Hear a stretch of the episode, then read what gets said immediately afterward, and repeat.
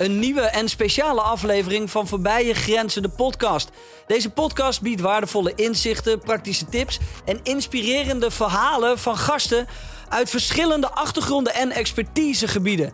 We leren van hun ervaringen, succesverhalen en fouten. Hoe zijn zij uit de donkerste periode van hun leven gekomen? Hebben zij zichzelf herpakt en hebben ze zichzelf eventueel kunnen overtreffen? Vandaag, zoals ik al zei, een speciale aflevering met niet één, maar twee gasten. Namelijk Bas Kremer en Mark Schaaf. Bas is een voormalig Special Forces operator en onder andere bekend door zijn rol als staflid in de Videoland-serie Special Forces Vips. Onze andere gast is Mark Schaaf. Mark is bekend als presentator van onder andere Glory en nam natuurlijk deel aan het programma Special Forces Vips, waarbij hij het commando trainingsprogramma samen met Donny Roelvink en Kai Gorgels succesvol wist te behalen. Dit is Voorbij je Grenzen, de podcast. Oh ja, en vergeet ons niet even 5 sterren te geven voordat we beginnen. Mark, Bas uh, en natuurlijk uh, Donny. En Jay weer. Gezellig dat jullie er allemaal, uh, allemaal zijn. Hoe is het, heren? Ja, goed. Bedankt, bedankt voor de uitnodiging. Ik voel ja. me wederom vereerd. Bedankt dat jullie wilden komen. Ja, zeker. Met alle liefde. Ja, ja hey, um, Special Forces VIPS. seizoen 4 is begonnen. Wij met Voorbije Grenzen gaan daar proberen zoveel mogelijk aandacht aan te geven. Omdat wij denken dat het past bij wat we aan het doen zijn. En het natuurlijk ook gewoon heel leuk is om op deze manier uh, dit seizoen te bespreken. Eventueel dingen te leren, mensen uit te nodigen. Uh, jullie zijn officieel de eerste gasten. We gaan zo even alle deelnemers doornemen met jullie. Uh, maar het blijft wel ook gewoon een, een, een, een voorbije grenzen podcast. Waarin wij ook van jullie even je donkere periodes willen weten. Even kijken hoe je met, met dingen omgaat. We hebben nog wat speciale woorden opgeschreven die, uh, die voor ons uh, ertoe doen. waarvan we graag willen weten wat jullie daarvan vinden. En op het einde gaan we natuurlijk nog even een, een object die jullie hebben meegenomen bespreken. Iets dat voor jou veel betekent. Dus maak je borst maar nat. Leuk. Um, al op. Kunnen, kunnen, jullie, kunnen, kunnen jullie wat lekkerder naast hem zitten nu? Inmiddels wel, ja. Inmiddels wel, ja. Hoe zit je naast hem daar, uh, Mark? Nee, nu heel ontspannen. Maar Bas was wel degene in Special Forces waar ik echt serieus het meest bang voor was. Eerder kon je het meest indringend aankijken. Ja. Als die dan voor je ging staan. Dan, maar als je Bas naar buiten kwam en werd ja. geroepen dan wist je, fuck, nu zijn we En van Bas hadden we ook vaak uh, ochtendgymnastiek. Dus dat Juist. begon altijd al lekker met ons. Ja. Ja. ja. En er is niemand anders die het woord biesting kan zeggen zoals Bas. En dat je ook denkt... Biesting. Oh, shit. ja. Maar ik, ik, hoorde jullie ook uh, aan het begin van de podcast uh, zeggen dat jullie wel eens nadeden samen met Kai. Ja, we hebben toch wel eens gewoon echt uh, imitatie. Vooral, vooral Kai kon ze heel erg goed. Ja, ik, ik ben heel slecht in imitatie. En ik ben door die hele special force... Ik nam het heel erg serieus. En dan deed Kai dat. En dan schrok ik me helemaal de pest. Want dan dacht ik serieus dat Bas weer in die kamer stond. En nou, Kai heeft me zo vaak zo hard laten schrikken. Maar die kon hem per perfect nadoen. En ik dacht elke keer, moest ik heel hard lachen. En dan dacht ik daarna, oh shit, we gaan straks zo de lul zijn. Want als Bas dit hoort, dan krijgen we hem weer. weer. Wat even voor de goede orde. Donny, uh, Mark en, uh, en Kai uh, hebben met z'n drieën in het vorige, vorige seizoen, seizoen, sorry, ja, tweede seizoen, hebben jullie met z'n drieën de eindstreep gehaald. Toen hebben wij de eindstreep gehaald, ja. En ja, echt, voor mij is het nog steeds een van de mooiste, ja, het mooiste moment van mijn leven tot nu toe ik denk, uh, mocht ik ooit uh, vader worden, dat het misschien net even eroverheen gaat. Maar ik, ja, ik heb het nog steeds als uh, ja, de mooiste periode van mijn leven gezien. heel magisch avontuur beleefd. En ik vind het altijd mooi om, om Mark te zien, want dan komt hij net binnen en dan... We moeten altijd meteen lachen naar elkaar. Hebben jullie nog die band samen? Ja, die, ja 100%. Ja? het leuke ervan is, die band zal er altijd zijn. Weet je, kijk, ik hoef, ik hoef Mark nu... Als ik hem bijvoorbeeld nu een jaar niet zou spreken... en ik, ik zie hem ergens op een feestje... en we kijken elkaar van ver aan... en dan heb je die connectie, weet je wel. Ja, we, kan het nu allemaal gaan uitleggen wat we hebben gedaan. Maar hij, alleen hij zal het voelen. En, en Kai natuurlijk, wat we, wat we echt... Ja, dat is een gevoel. Hè. Het is een week, hè? Dus een weekje wordt dat uh, bewerkstelligd. Ja, ja. heel bijzondere band. Ja. Bas, wat voor mannen zitten hier? Nou, hier zitten dus twee uh, overlevers van uh, seizoen 2 Special Forces VIPs. En ja, goed, wel twee verschillende mensen. Maar als we toch even moeten kijken naar ja, hoe hoe hebben ze eigenlijk die week, hoe ken ik ze eigenlijk uh, van die week? Ja, dan is het wel, denk ik, Donny als de, de jonge, gemotiveerde, enthousiaste jachthond. Die, eh, ja, weet je, zo- zoals je ze ook wel herkent aan de voorkant van een commandoopleiding. Want dan zie je ook van dat soort jonge gemotiveerde jachthonden staan. Die willen ook alleen maar gaan en rammen. En wat heel goed is, maar die af en toe een klein beetje kaders, eh, richting en eh, af en, heel af en toe een remmetje eh, kunnen gebruiken. En dat, dat is ook precies hoe zich dat eh, ja, eigenlijk tijdens het seizoen eh, manifesteerde. Zeker weten. En ik denk, eh, Mark, dat hij. eh, wat me bij jou opviel, was, was vooral je, je enthousiasme en je volledige nieuwsgierigheid naar zowel het, het hele SF-verhaal. Dus die, die, volgens mij die- dreef die nieuwsgierigheid dreef ook jouw energie volledig. Los van dat je fysiek ook gewoon hartstikke sterk bent. Maar ook, ook dat zelfkritische. Dus dat perfectionisme. En, en dat was uiteindelijk een beetje jouw eh Achilleshiel. Hm. Want het als ik, de, als ik seizoen 2 terugkijk, dan denk ik, dan zie ik eigenlijk, dan lijkt het net alsof je slechter was dan dat ik vond, dan dat ik daar daadwerkelijk vond dat je was. Hm. Maar dat kwam alleen maar door je eh, zelfkritiek de hele tijd. Ja. Ah, shit, ik had dit beter of eh, ja, zie je wel. daar, daar kwam het meer door. Terwijl ik daar dacht van ja, dit- vanaf het begin al bijna voor oké, de- deze vent die geef ik veel grote kansen. Eh, vanaf het begin al. Ja, want als die jonge honden binnenkomen, deze BN'ers, Ja. wat zie jij dan? Zodra, zodra ze dat bootje uitkwamen, zeg maar. Of, of daarvoor al. Want voor die tijd krijgen we zo'n klein psychologisch profieletje van de... Ja, kan je daar al uit dat- opmaken? Of misschien als ze uit de boot Nou- stappen, wanneer, wanneer weet jij, oké, die, die, die zou het wel eens kunnen gaan halen? Dat, dat eh, moment stel ik echt zo laat mogelijk uit. Omdat het, eh, dan kun je er bijna invloed op uitoefenen. Als je dat voor die tijd al gezegd hebt, dan kun je maar zo eens een self-fulfilling prophecy eh, in gang zetten. Eh, nee, dat, ik, ik kijk alleen maar gewoon naar wat ik zie. Hè, dus eh, zonder daar gelijk een conclusie aan te koppelen, voor zover dat het kan. Hè, want het brein begint toch wel automatische conclusies te trekken. Maar daar zo objectief mogelijk naar te kijken van, oké, wat zie ik? Hoeveel, hoeveel effort zie ik? Hoeveel serieuze motivatie zie ik ook? Of zijn hier mensen die, die zichzelf misschien willen profileren, gewoon alleen maar? Of zijn mensen al vastberaden vanaf het begin, einddoel, ik ga daar sowieso bij staan? Dus, dus, en dat kan ik gewoon zien in gedrag, denk ik te kunnen zien aan gedrag. Eh, met hoe bereid ze zijn ook om gelijk alles te doen wat gezegd wordt. Hoe, min, hoe weinig eh, weerstand ze daar eigenlijk voor hoeven overwinnen. Sommige mensen die moeten heel lang weerstand overwinnen tegen de situatie zoals die is. En, eh, seizoen 1 was Giel Belen daar een mooi voorbeeld van. Die zat heel lang tegen zijn eigen weerstand aan te boksen. Die was eigenlijk in een situatie die hij de hele tijd niet accepteerde. En eh, ja, dat was vooral het zwaarste. Want als je gewoon meegaat in wat er gaat gebeuren... en je levert je volle energie... dan is dat wat wij, eh, de indruk die wij van je krijgen. En dat was bij, eh, bij, bij hen was dat van het beginsel gewoon neutraal. Hè, dus nog niet gelijk Ja. Oké, die weerst- dus de, het, de neiging is om het oog snel te laten vallen op mensen die, die weerstand tonen. Op wat voor, mom- wat voor manier dan ook, mentaal of fysiek. Dat was bij jullie niet. Ja, want iedereen die kijkt, die denkt natuurlijk... Nou, die mannen die eh, weten direct al wie er eh, wel en niet eh, eh, afvalt of, eh, of doorgaat. Maar dat proberen jullie dus zoveel mogelijk uit te stellen. En daar zo bleu mogelijk in te staan ook. Ja, kijk, de, de, de mensen hebben een week de tijd om eigenlijk te laten zien van wat ze allemaal in zich hebben. En ook om daar nog een soort leermoment in te laten zien. En een week is heel kort om echt nog te leren. Maar daarom is de omgeving ook zo hard. Dus door een hele krachtige omgeving kunnen mensen redelijk eh, tot zeer snel leren. Omdat je inderdaad al die eh, lagen, zoals, zoals je net al zei, die pel je gewoon af. Dus een kern van iemand die komt heel snel bovendrijven. Alleen dan is het wel de kunst aan die personen om te kijken of ze daar nog steeds eh, top-down, zoals ik het noem. Dus vanuit een ratio invloed op kunnen blijven uitoefenen. Want wat er feitelijk gebeurt, is dat we een hele omgeving scheppen van wat stress heet. Eh, terwijl met fysieke eh, een, overkill aan fysieke overbelasting, maar ook mentale overbelasting. En dan in, in maatschappij gebeurt het bij heel veel mensen hetzelfde mentaal door alle prikkels die ze krijgen. Wij bieden gewoon een hele hoop prikkels. En wij als staf zijn daar zelf eh, fundamenteel onderdeel van. En we zijn als mensen ook nog echt sociale dieren. Dus het doet heel veel als mensen waar je eigenlijk van afhankelijk bent, omdat wij de beoordelaars zijn, keihard tegen je zijn. Dat is allemaal mentale eh, stress.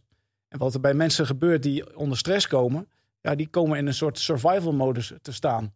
En in een commandoopleiding duurt dat acht weken, die elementaire eh, periode, waarin ze dus onder die voortdurende eh, mentale en fysieke stress komen te staan. En waarbij dus slaap wordt weggenomen, zekerheid wordt weggenomen, autonomie wordt weggenomen, rechtvaardigheid wordt op sommige plekken allemaal weggenomen.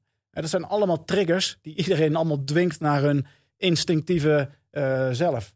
Alleen wij kijken heel erg naar, maar wie blijft er het langst mens? Want da- daar komt het eigenlijk op neer. Wie houdt het allerlangste het vermogen tot zijn eh, menselijke kwaliteiten?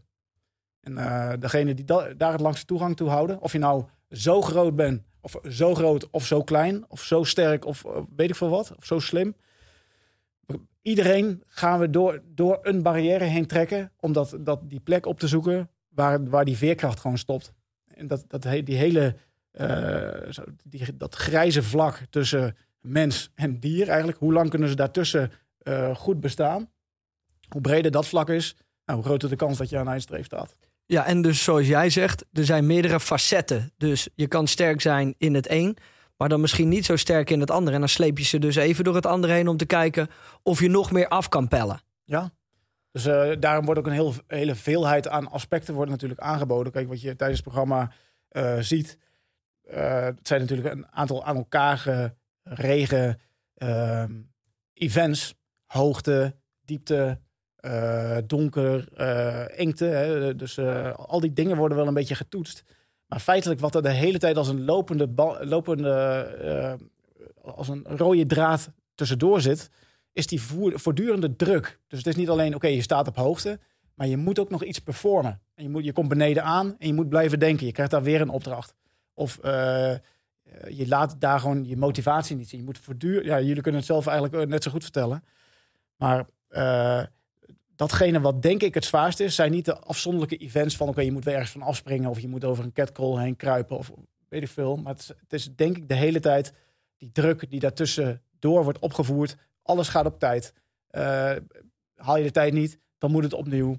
En we zien altijd wie, door wie het dan komt. Nou, het is jouw schuld. Door jou ligt iedereen in de voorligsteun. En eh, dat wordt Waardoor daardoor ook dit druk groot is en iedereen zegt maar het is jouw schuld. Dus Nou ja, je krijgt vanzelf een beetje zo'n groepsprocesje. Dat dan heel veel mensen zeggen van ja, nee, kun je niks aan doen. Maar dat houdt op, op den duur houdt dat ook wel op. Maar ja, Ja, op een Nou, gegeven moment ben je zeker wel op een klaar. gegeven moment, ja. hey, ehm, Mark, waarom denk jij dat je de eindstreep hebt gehaald? Eh, omdat mijn weerstand niet zo groot is. Ik ging daar heel erg eh, open in. En ik eh, vind het heel mooi om, om, eh, om onderzoek naar mezelf te doen. En ook om mezelf te testen. Eh, en ik ben fysiek gewoon eh, eh, in orde, zeg maar. Dus dat is ook toch een vereiste. Ik bedoel, ehm, je ziet aan, in het seizoen waar wij zaten... dat we dat daar een beetje eh, eh, de laatste eh, het kaf van, van het koren gescheiden werd. We hadden een soort fysieke dag waar we de hele dag gingen sporten. En Marianne Timmers zat bij ons ook in de, in de groep. En die viel eigenlijk af door die dag. Eh, dat was zo fysiek, fysiek zo zwaar. Ja. En als je dat niet was, dan had je de, de eindstreep niet gehaald. Maar dat, dat is het mooie, vind ik, van het programma Special Forces.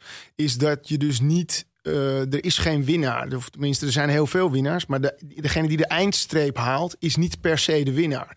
Eh, in mijn ogen is Special Forces. ehm, je, je bent dus een winnaar als je je eigen problemen en je eigen te- te- beklemmingen overwint. Je bent een winnaar op jezelf. Ja, dus je hebt bij ons in het seizoen bijvoorbeeld, hè, daarom zie je in, vind ik in seizoen 1 zo'n Gabi Blazer die meedoet, eh Sylvia Geersen die bij ons in het eh, seizoen meedoet, eh Wasima, Ja. die zie je eh, hun eigen barrières, hè, jullie zijn eh, je grenzen verleggen of voor- voorbij je grenzen.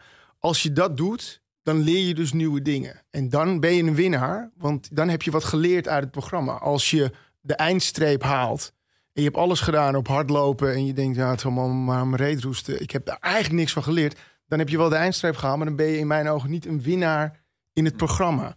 En dat vind ik het mooie aan, eh, aan Special Forces. En ik denk dat ik het gehaald heb, omdat ik dus de combinatie heb gehad van dus fysieke gesteldheid, maar ook ehm, mijn angsten onder ogen zien en falen. En ehm, ja, de openheid geven om een volledig kijkje in mijzelf te, te nemen en te geven.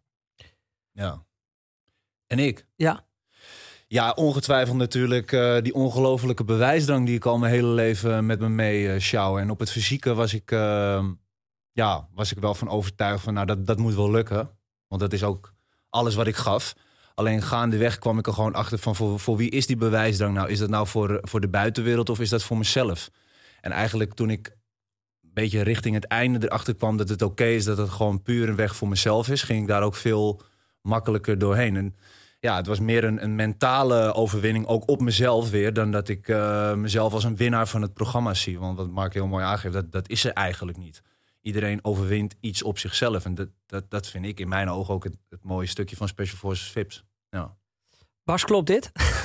Nou ja, ik denk dat het, dat het bij eh, Donny ook heel duidelijk in beeld is gebracht. Dat, dat daar echt een. eh, dat hij ook op een gegeven moment wel de mogelijkheid zag van dit is echt iets wat mij goed ligt. En een manier om significant te zijn ten opzichte van eh, de persona die weliswaar misschien om mij heen is opgebouwd. eh, vanuit mijn hele familie achter, achtergrond. Maar hier doe ik gewoon een dingetje. Hey, hier, dit, dit ligt mij gewoon lekker. En hier ga ik echt mega goed op. En eh, dat, zal ongetwijfeld ook een soort boost hebben gegeven. Ja, dit, hier ben ik gewoon goed in. Ik laat het gewoon volle bak zien. En daar kon je op sommige vlakken misschien jezelf wat eh, te opportunistisch in zijn. Door helemaal voorbij alle grenzen te gaan. En de, volledige eh, controle erover te Of de volledige controle, ik bedoel, ik wil het ook niet overdrijven. Eh, dat, dat je fysiek gewoon misschien af en toe even iets te ver ging voor jezelf. Maar ik denk dat we die, dat enthousiasme dat erin zat, dat we dat juist heel erg konden waarderen. Ja. Het is alleen maar een kwestie van een beetje, een beetje bijsturen. Maar, maar wat, wat, wat helemaal waar is, het is, het is geen winnaar zijn van een aantal fysieke prestaties achter elkaar. Ik bedoel, als je alle fysieke opdrachten achter elkaar zet en je zegt: Oké, eh, we willen dat jullie dit allemaal gaan doen. Dat is heel anders dan in de hele sfeer die we scheppen, waaronder, onder welke omstandigheden je dat allemaal moet doen. Eh, dus het gaat echt om. eh, want anders zou je kunnen zeggen: als je zo fit bent, haal je het gewoon. Ja. Maar dat is absoluut niet zo. Want hoe fit je ook bent, we duwen iedereen in die plek ver buiten de comfortzone. En het enige wat we meten, hoe gedij jij eigenlijk zo ver buiten die, jouw comfortzone? En ben je bereid daar wel te komen? Want als je niet bereid bent buiten die comfortzone te komen, ja, dan ben je bij, voor, voorbaat al niet geschikt. Dus je krijgt een opdracht, want je wil je kennelijk meten langs de lat van Special Forces.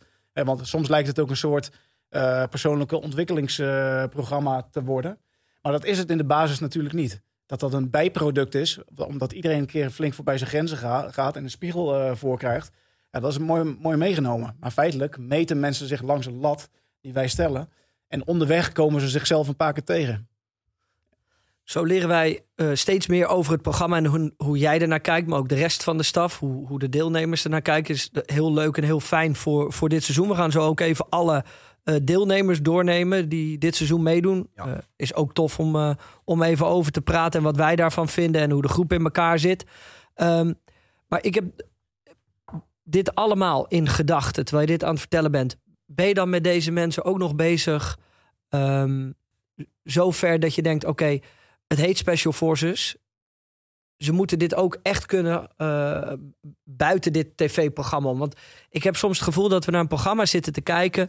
Wat jij ook zegt, wat gemaakt is om een soort van. ehm, ja, puur voor de entertainment. Terwijl Special Forces is meer dan alleen maar dingen vol kunnen houden. Bij het min, minste of geringste van wat jullie doen in het echte leven is het gewoon eh, afgelopen, over en uit. Daarom zit je er ook zo streng bovenop. Ben je daar ook bewust mee bezig als je met deze mensen bezig bent dat als ze wat fout doen, dat dat in het echte leven echt je je kop kan kosten? En word je daarom ook zo giftig af en toe? Of is dat een act? Ja, Nee, het, nee, het- is zeker geen act. Het is absoluut geen act. Wat, eh, wat, wat, we, wat we echt wil, willen doen. want er zit natuurlijk best wel een soort van. Ja, Ja, ja. Nee, ik, ik ben er bewust van dat de Ja. mensen die eh, in dat programma zitten, niet daadwerkelijk in een Special Forces team terecht gaan komen. Of er moet een hoge uitzondering zijn dat, dat, dat, er een, dat ze in één keer mensen die bekend zijn, in één keer toelaten tot een SF-team. En stel jullie zouden de, die eh, aspiratie hebben om dat ook te gaan doen, dat je in één keer toch in zo'n team terechtkomt. Maar goed, dat, die kans, die, eh, daar ga ik niet van uit. Maar wat we wel willen doen, is een realistisch inkijkje geven in hoe zo'n vormingstraject eruit ziet. En met welke elementen je dan allemaal rekening houdt. En in zo'n vormingstraject komt wel degelijk aan bod dat als jij iets fout doet, dat hij dan doodgaat. ja dat is wat ik ja. bedoel. Dus Ja, Ja, hoe ver- ja, dus dat, dat- ik vind het altijd heel mooi om te zien. En ik ben altijd in, de, in mijn achterhoofd op die manier aan het kijken. Ik denk ja, want als dit fout gaat, dan zou het in het echt ook wel eens fout kunnen gaan. En die urgentie wil je natuurlijk ook bij de kandidaten zien. precies. En die urgentie die komt logischerwijs in zo'n vormingstraject elke dag naar boven, elke keer, de hele tijd. Dus in, het, en dat wordt daar ook heel erg overdreven, omdat het een opleidingsomgeving is. En je zit niet daadwerkelijk met eh, in een, vijandige omgeving. Dus wordt, moet allemaal in een opleidingssetting moet dat, eh, ge- gebeuren. Dus vandaar soms ook, als je schoenen niet perfect ge- gepoetst eh, zijn, dan wordt het gegeneraliseerd naar, je hebt je materiaal niet op orde. Nou doet jouw wapen niet, bij wijze van spreken. Mm. Jouw spullen doen niet. Hij wordt doodgeschoten en hij moet hem slepen naar eigen troepen. Jouw schuld. Dus wat gaan we doen? Ja, de hele, dag, hele nacht maar doorpoetsen dan. Hè? Als voorbeeld. Dus, dus dat is de, de sfeer. Daarom is die sfeer daar zo. Alles moet perfect. Ben je, denk je dat je kan rusten? Hoezo? Jouw, eh, jouw bed is nog niet opgemaakt. Of je hebt je wapen nog niet schoon. Of je mestings zijn nog smerig. Begin eens wat te doen. Er is altijd wat te doen. Ja, je hebt ook als kandidaat dus totaal niet door dat het een televisieprogramma is. Want je, je wordt, dat wordt de eerste dag al meteen uitgeslagen. Dus je hebt sommigen die nog in de camera kijken dan en van, oeh, zwaar. Bats, voorlichtsteun. Niet in de camera kijken. Die gasten zijn er niet. Er mag geen contact zijn met die cameramannen. En dan na een dag zit je in een sfeer dat je denkt dat je echt denkt dat je daar bent. En eh, het, het, is, wat ik dus heel grappig vind, is dat het een van de weinige programma's, of tenminste, mensen vragen wel eens aan me. "Vind- Is het echt zo zwaar? En dan kijk ze aan en zeg ik: Het was serieus drie keer zo zwaar als dat jij op tv zag. Want al dat lopen, al die voorlichtsteunen, al die, eigenlijk al die saaie dingen, die zie je niet. Het feit dat wij elke ochtend door hem dan, eh, je handen waren stuk, alles deed pijn. Liggen, voorlichtsteun, opdrukken. Nou, je handen die waren, In- in deden zoveel grind, pijn. ja. In, die, in dat grind, hup, gewoon door. Is nooit op tv gekomen. Dat, dat je s'nachts wacht moest Ja. lopen. Ja. Weet je, dus je sliep een uurtje, bab, moest je weer wakker worden, uur wacht lopen. Dat zie je allemaal niet. Je ziet er niks van. En dus als mensen aan je vragen van, was het echt zo zwaar? Ja. Ik Zeg, gast, je hebt geen idee. Het was twee, drie keer zo zwaar. zag, ja. Ja.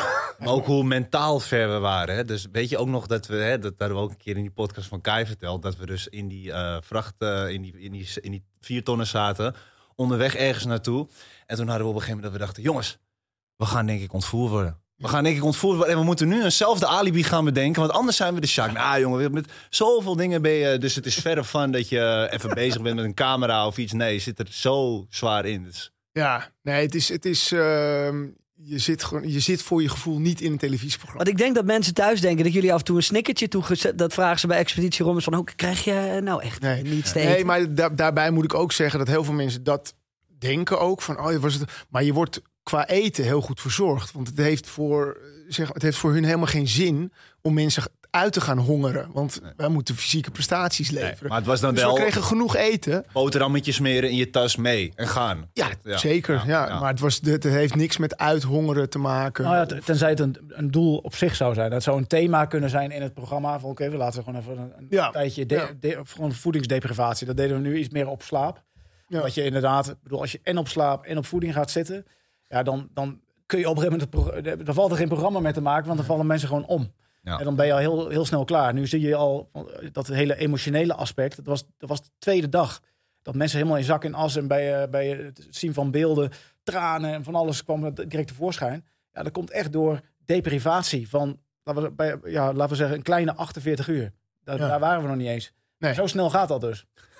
Ja, dat, jankend. dat is, dat is heel mooi om terug te zien. Dat je, dus wij waren daar denk ik dus 36 uur bezig. En wij kregen dan een boodschap van... eh, of we moesten een boodschap voor onze geliefde maken... voor als we niet meer terug zouden komen. Nou, als ik eh, twee dagen voor Glory werk en ik ben in het buitenland... dan hoef je niet na 36 uur te vragen... wil je een boodschap maken? Ja, dan maak je hem. In, in- En iedereen begon daar te janken. Dus je, je mag nu wat eh, naar je familie... Oh, en nou, het was, je bent zo in een andere wereld... doordat je dus 38 uur wakker bent... en dus ook van links naar rechts geslingerd wordt in emoties. En Ja. ja, ja nee, dus, dus het hele idee van... het is een televisieprogramma en eh, je bent het helemaal kwijt, meteen. Oké, voordat we naar, eh, naar de deelnemers gaan, Bas. ehm, hoe kun je hier het beste op voorbereiden? Eh, nou ja, kijk, zorg in ieder geval dat je gewoon als mens eh, er klaar voor bent. Dus als mens bedoel ik, zorg dat je fysiek goed in orde bent. Dus zorg ook gewoon dat je, dat je gewoon fit bent. En eh, dat je mentaal ook gewoon lekker erin zit. Dus dat is eigenlijk de... Het Ruim je geest op ook. Ruim je geest op. Dus als je allerlei issues of één grote façade van jezelf hebt gemaakt, alleen maar voorkant, en je denkt dat je die voorkant in stand kan houden tijdens zo'n eh, tijdens zo'n week, ja, dan- die, die, gaat, die valt wel weg. Dat hebben jullie nou inmiddels al een paar keer gezien. Mm. Maar Dat, en als je dat niet erg vindt, dan is het een heel mooi middel. Van doe alsjeblieft mee om dat façade de, de- om te laten vallen. Eh, maar, maar dat is wel. En, en eh, accepteer, accepteer wat er gaat gebeuren. Dus de eerste stap van, van veerkracht is, het begint altijd met acceptatie. Dus als je daar komt om, en denkt van, nou, ik leef mijn leven daar zoals ik gewend ben, wel gewoon even door. Nee, dat gaat niet door. Want je hebt jezelf eigenlijk opgegeven voor een programma... waarin je jezelf wilde meten aan de lat. En dat, vergeten, dat lijken soms mensen wel uh, vergeten te zijn zodra ze aankomen. Want jij, wacht even, jij loopt nu gelijk door naar de, naar de regie om je, om je zultjes te vragen. Wacht even. Dat, dat is echt gebeurd, hè? Dat is echt gebeurd. Dan, dan, denk ik dat je even vergeten bent dat je hier kwam om uh, je langs een bepaalde lat te meten. En die lat die heet Special Forces. Ja, en dat is eigenlijk mijn vraag van net. Was ik merk dat mensen dat misschien wel eens vergeten. Je, je legt je uh, naast een lat van de Special Forces. En ik denk dat een hoop van ons, uh, het merendeel, nooit in de gaten zal hebben hoe fysiek en mentaal zwaar dat is. en dat je gewoon aankomt en denkt: ja, ik heb mensen gehoord, heb je je voorbereid? Ja, nee, niet echt. Dan denk ik al, oh, dat, dan denk ik al, ja, dat, dat is. We nog lachen dan. Ja. ja, maar de voorbereiding is misschien ook niet zo moeilijk als je denkt. Dat, dat valt of staat al met die twee dingen die ik net zeg.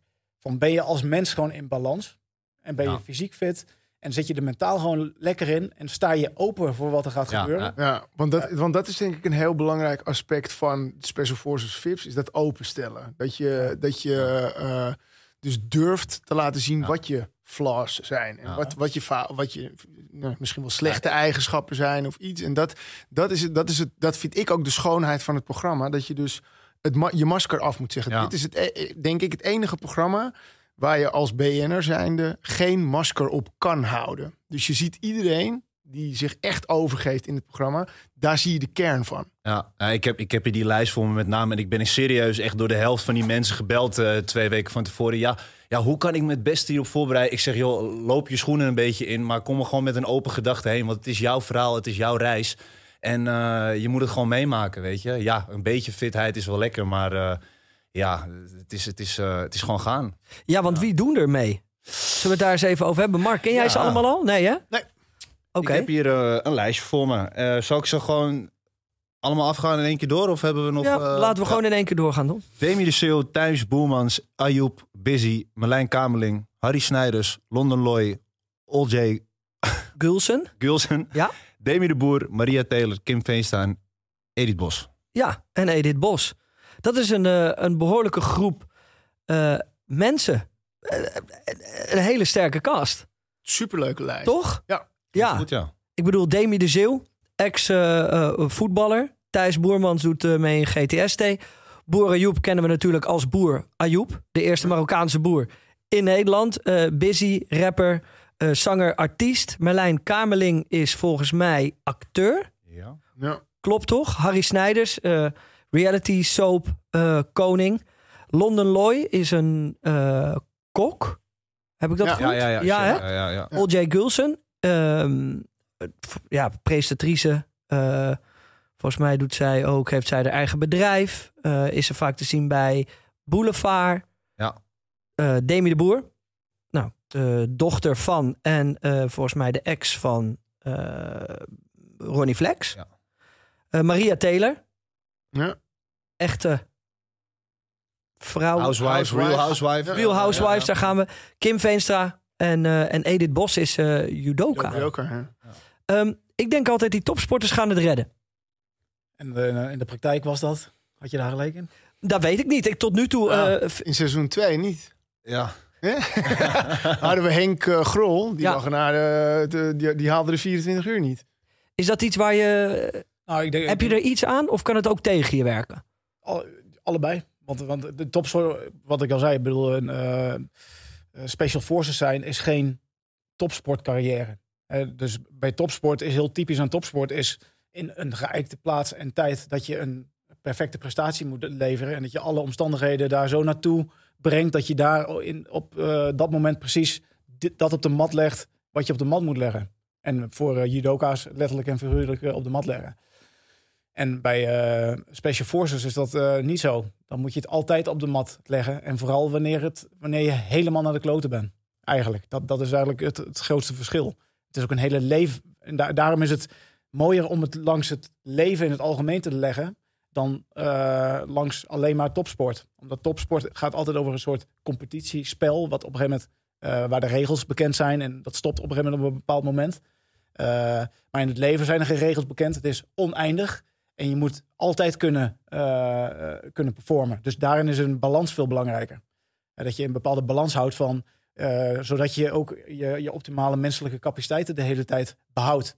En niet alleen maar, oké, dan moet ik maximaal eh, kunnen performen. Je moet het altijd kunnen. Dat is het grootste Mm. verschil. Dus dat staat topsporters soms ook in de weg, omdat ze in hun belevingswereld ook alles perfect zouden willen voorbereiden, Ja. maar er al direct achter komen, kust.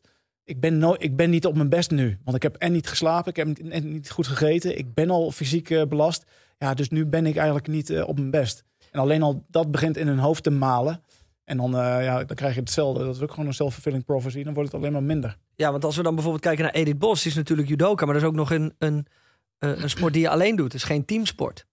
Dus daar moet je natuurlijk in een team nu waarschijnlijk ook aan wennen. Terwijl Demi de Zeeuw daar weer, weer anders mee om zou gaan. Ehm, als we zo hier eh, eens even kijken naar de, naar de mensen die er allemaal meedoen, eh, Mark. Ja. Jij als degene die de eindstreep heeft gehaald. Welke verrassingen zitten er voor jou tussen waarvan jij niet direct verwacht had dat ze mee zouden doen? Dat ze mee zouden doen. Ja, want je moet toch ja zeggen. En dat, is, dat is al de eerste stap volgens mij. Ja, nou, daar heb ik niet zo heel veel eh, verrassingen in. Want ik vind, ik vind deze lijst, heb ik wel het idee dat mensen wel willen, zeg maar. Nou, dat is natuurlijk ook logisch, want ze hebben meegedaan. Dus eigenlijk iedereen die niet op de lijst staat, die heeft afgezegd. Ja. Dat, eh, die durft het dus niet Dat aan. zijn er ook ik- wel wat voor degene die aan het luisteren zijn. Ja, dus ik snap deze lijst wel. Ik ben bijvoorbeeld heel benieuwd naar bijvoorbeeld Kim Veenstra. Want ik, ik vind dat soort eh, types, eh, een Olcay bijvoorbeeld ook, dat vind ik heel interessant, weet je wel. Want die, die, die kunnen, denk ik, veel meer dan de buitenwacht eh, van ze denkt. Want ik denk dat heel veel mensen denken als ze meedoen van nou, als die één keer in de modder staan, dan... eh ik dan bij vinden ze Bria het vies Taylor en denk ik dan ook, gaan we een nagels kapot. Ja. Ja, maar ik denk dat zij veel. eh, en, en dat vind ik dus het prachtige aan het programma. Ik denk dat je. Of dat ik, laat ik het zo zeggen, dat ik hun ware gezicht daar ga zien. Of het gezicht waar ik heel erg van hou. Dus niet van die BN'er die altijd eh, dat masker op heeft van of ik ben vrolijk, of ik ben een beetje dommig, of ik ben een hele knappe en ik, eh, ik maak altijd grapjes. Maar dat je nu eh, gewoon alles echt ziet, Ja. weet je wel. En daar ben ik heel benieuwd naar. En dat heb ik, ik denk dat bijvoorbeeld een Busy ook een mooi verhaal gaat hebben. Ja, ik, ik, ik kijk daar wel naar uit. En bijvoorbeeld een Demi de Zeeuw, ehm, denk ik ook. Ja. En Harry Snijders ben ik ook benieuwd naar bijvoorbeeld. Dat vind ik ook zo'n reality ster. eh, die hier zijn echte gezicht kan laten zien. Dat Ja. hij niet altijd dat eh, die, eh, je je weet toch, met die en die naar bed, maar nu gewoon echt laten zien wie je bent. Los van het feit dat die gast natuurlijk, dat vond ik in ons seizoen ook zo mooi. We hadden natuurlijk ook een hoop jongens die qua fysiek, uiterlijk, waarvan je dacht, nou, dat, dat, dat wordt echt wel wat. Nou, die vielen na de eerste Ja. twee, drie dagen gewoon af. Waar was jij in jouw seizoen eh, eh, verbaasd over dat hij of zij afviel? Eh, ik vond bijvoorbeeld, ik had gehoopt, bijvoorbeeld met Ferry Doedens, er was voor mij een verhaal. Ik had gehoopt dat Ferry Doedens zijn masker af had kunnen zetten. En daar had ik het idee dat hij dat niet kon. Dus ik had het idee dat hij bezig was met een televisieprogramma. Want als je dat niet bent, dan hij stal, hij, hij jatte bij ons bijvoorbeeld een broodje van de staf of dat soort dingen. En dat Die eiwitrepen, niet vergeten ook. een, een eiwitreep. En dat was gewoon televisie. Hij was bezig met televisie maken, had ik het idee. Terwijl ik zelf, kijk, ik deed mee aan Special Forces. Los van dat ik het fysiek heel interessant, eh, te gek vind. Ook eh, om te kijken waar, wat er mentaal dan bij mij zat en hoe ik ermee kon werken. En ik denk bijvoorbeeld dat een Ferry Doedens, waarvan we in de media in ieder geval horen dat er heel veel loos is met hem, zeg maar, met verslavingen enzovoort. Dat die daar, als hij er echt in gega- gegaan was en zich echt had overgegeven, dat hij een hele grote mooie les had kunnen Ja. leren. Ja. En Al, al denk ik niet dat het... Tenminste, voor mijn gevoel was dat geen televisiemaker van hem. Maar eerder een soort onvermogen om, ze, om, eh, om te gedijen onder die omstandigheden. ja, Is dat dan dat je te lang met het masker hebt opgeleefd dat het misschien geen, bijna geen masker meer is? Dat het dan nog heel moeilijk af te zetten is? Vooral in deze situatie, omdat je Nou ja, ik niet zo vaak in deze situatie weet komt niet eens in natuurlijk. hoeverre dit een masker was. Of Ja. was het de ware eh, persoon die daar eh, broodjes wegjatte. En eh, omdat het gewoon, als mensen, wat ik al zei, mensen komen in de Ja. survival modus.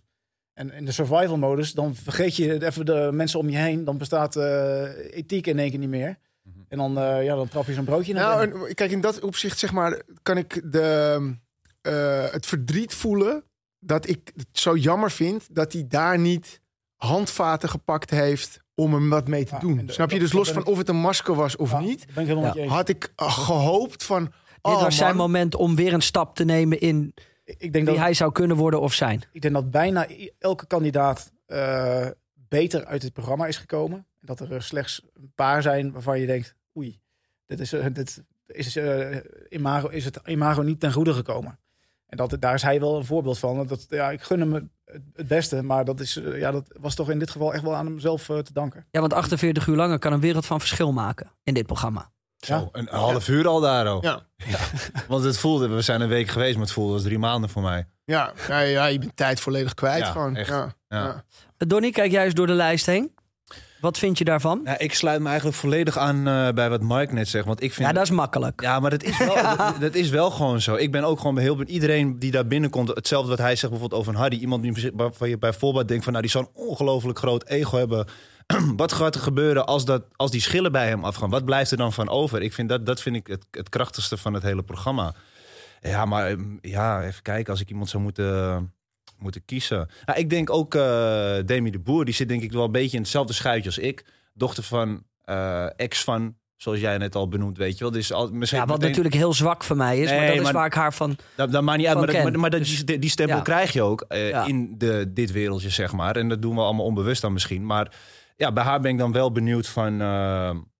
wat gaat haar verhaal zijn in, dit, ja, in deze situatie? En natuurlijk eh Marlijn Kamerling hetzelfde verhaal. Die zit er een beetje in hetzelfde schuitje als dat eh, ik zit. En die heeft veel meegemaakt. Ja, En dat komt er dan waarschijnlijk hier ook uit. Want daar ga je niet voor kunnen verbergen. Alles wat er is gebeurd. Ja, kijk naar Bas. Ik denk, oh, jeetje. Ja, goed, eh, ik, ik, ik mag nog niet te veel verklappen, denk ik. Want ik weet, kijk, ik weet het. En ik, wat ik wel kan vertellen is dat het, ja, voor sommige mensen, ja, afhankelijk van je verwachtingsmanagement, gaat het eh, verrassend zijn, denk ik. ja as always. Sommige mensen zullen enorm tegenvallen. Andere mensen zullen, eh daar zul je verbaasd van zijn. Je, meen je niet, nog steeds. Ja. Eh, ja, er, gebeurt, er gebeurt van alles, er gebeurt veel. En dat is het leuke van zo'n, van zo'n cast. Ik bedoel, een, een doorsnee commando-opleiding of een SF-opleiding... dan zie je eh, waarschijnlijk niet, niet zo'n variatie aan mensen. En dan, dan is het misschien wat saaier zou dat op tv zijn. Omdat je dan toch misschien meer introverte mensen hebben... die in de reality, zoals ze dat dan noemen... eh, ja, nauwelijks wat met elkaar zeggen of tegen elkaar zeggen. Of alleen maar heel zakelijk van oh, ik pak jouw spullen even in. D- hier, dit levert ook gewoon eh, meer reality op. En dat is natuurlijk wat de tv eh, ook wil. Los van dat, dat ze allemaal mooie eh, stappen maken. En ehm, het even zwaar hebben. Laten we dat Ja. vooropstellen. Ja. Want, want ik kende wel, nou, dat is wel lekker. Ik kende wel een hoop. Ja, maar dat, dat vind ik dus, Ja. dat, dat is het mooie aan het programma. Dat je, je gaat erin. Daarom vond ik, hè, seizoen 3 had ook eh, niet-BN'ers. En ik vind Special Forces VIPs een van de weinige programma's die ik echt leuker vind met BN'ers. En dat komt omdat je er een idee bij hebt Ja. en een verwachting. En je, ja, je gaat nu zitten en ik zit nu al te wachten op Ulche Girls en Kim Veenster en Maria Taylor. In zo'n Special Force met zo'n tas. Weet je, dat, dat, daar heb je nu al een beeld bij. Van, Ja. nou, dat gaat met nagels, dit en dat gaat helemaal fout, zeg maar. En als ze je dan verrassen, wauw. Dat is fijn. He- helemaal te gek. Ja. En als je mensen hebt die je niet, waar je al, ja, dan, is, dan wordt het een heel ander programma. Dus ik denk dat dit perfect is met, eh, met BN'ers. En ik vind deze cast heel mooi, want je hebt heel veel eh, verschillende, verschillende personen erin. Helpen jullie mee met het kiezen van de cast? Dat gaat, eh, Jullie krijgen deze gewoon op je gedumpt. Nou, met deze gekkies moeten jullie het doen. Ja. Ja. Ga maar aan de slag. Absoluut. Ja, daar, daar hebben wij echt eh, nul invloed op. Maar je hebt wel dan af en toe... Ja, ik, ik weet dit allemaal niet en ik denk zij ook niet. Met, eh, dat je dan even met de mannen bij elkaar gaat zitten. Dat je de cast bekijkt, elkaar high-five. En denkt, ja, dit is, een, eh, dit is een hele mooie cast. Nou, we hebben heel vaak zoiets van, eh, oké, wie kun je even teksten uitleggen van, wie- zijn dit, is dit een beer, zijn dit BN'ers of wie zijn dit eigenlijk? Nooit eerder gezien. maar, maar nu, eh, hier ken ik er meer van dan eh, van eh, nou, sowieso se- seizoen drie. Maar eh, nou, we hebben het er eigenlijk kort over. Zoals ik al zei, krijgen we wel een soort psychologisch rapportje. Ja, daar kun je dan voor kiezen om dat juist wel of juist niet eh, door te nemen. Want het kan allemaal zeg maar, je, je oordeelsvermogen beïnvloeden. En, eh, als je die mensen ziet. Eh, maar dat- is het ook wel. En Maar eigenlijk maakt jullie, het... jullie doen volgens mij ook heel veel on the fly, zeg maar. Want ik weet ook in ons seizoen dat er was een moment, nou dan moet ik even over mezelf spreken, maar dat ik zei over Sander, dat was het andere staflid wat er toen nog bij was, die er dit seizoen niet bij was, dat ik tegen Donnie zei van, die gast mag mij niet. En dat was waar, waarop zij zeiden, ah, dan gaan we hem nu aanpakken, want hier triggeren we hem, weet je. Dus Ja. volgens mij gaat er bij jullie heel veel... Gaat, er gaat, eh, ik durf te zeggen, we, zijn. Er is eerst een planning. Natuurlijk worden in grote lijnen worden die eh, events eh, gepland, die activiteiten. Daarna zijn wij een week voor die tijd zijn we daar. Daar wordt eigenlijk pas een beetje het programma concreet gemaakt voor 50%. Ja. En de Ja. rest is inderdaad, zoals je zegt, on the fly. on the fly. Wauw. Ik dacht dat het allemaal geregisseerd was en al in een Nee. soort van steen gegoten. Dat jullie precies weten wat er gaat Ja, gebeuren. en mensen denken ook vaak met die quotes dat dat, dat is ook allemaal bij voorhand al opgenomen. Dus ik vind het ook mooi zien hoe zeg maar die, die quotes overvloeien met ook situaties die daar weer in terugkomen. Mensen denken vaak dat het achteraf is, maar dat is ook vooraf gefilmd. Ja, daar was ik ook altijd benieuwd naar. Ja. Eh, dat moet een heel lang interview, daar ben ik nooit bij, maar dat moet een heel lang interview Ja. bij, want het, het past Nou, bijna altijd met, de- met Het, de het is een schim voor de zeven dagen die je daar zit. Dat interviewtje van een uur. Ik had er graag nog eh, twee dagen willen zitten hoor. Kunnen er mensen meedoen die je al kent? Want dat is natuurlijk moeilijk. Als je al kent, kan je niet een nieuw oordeel over Zoals ik van Erik heb begrepen, eh, Nee, toch? liever niet. Het, het wordt, ja, het wordt iets, iets ehm, het zou iets lastiger worden, maar voor mij persoonlijk zou ik het als instructeur niet anders om worden. Dat zou mijn professionaliteit dan, eh, eh, dan zou ik niet professioneel genoeg zijn. Maar ik zou wel die, die ja, het, lijkt soms een rol, maar het is meer doe wat nodig is. Ik bedoel, iemand wil zich meten, daar hoor, door, hoort dit allemaal bij. Die activiteiten horen, horen erbij, maar daar hoort ook, hoort ook de rood bebaarde, boze instructeur hoort daar ook bij.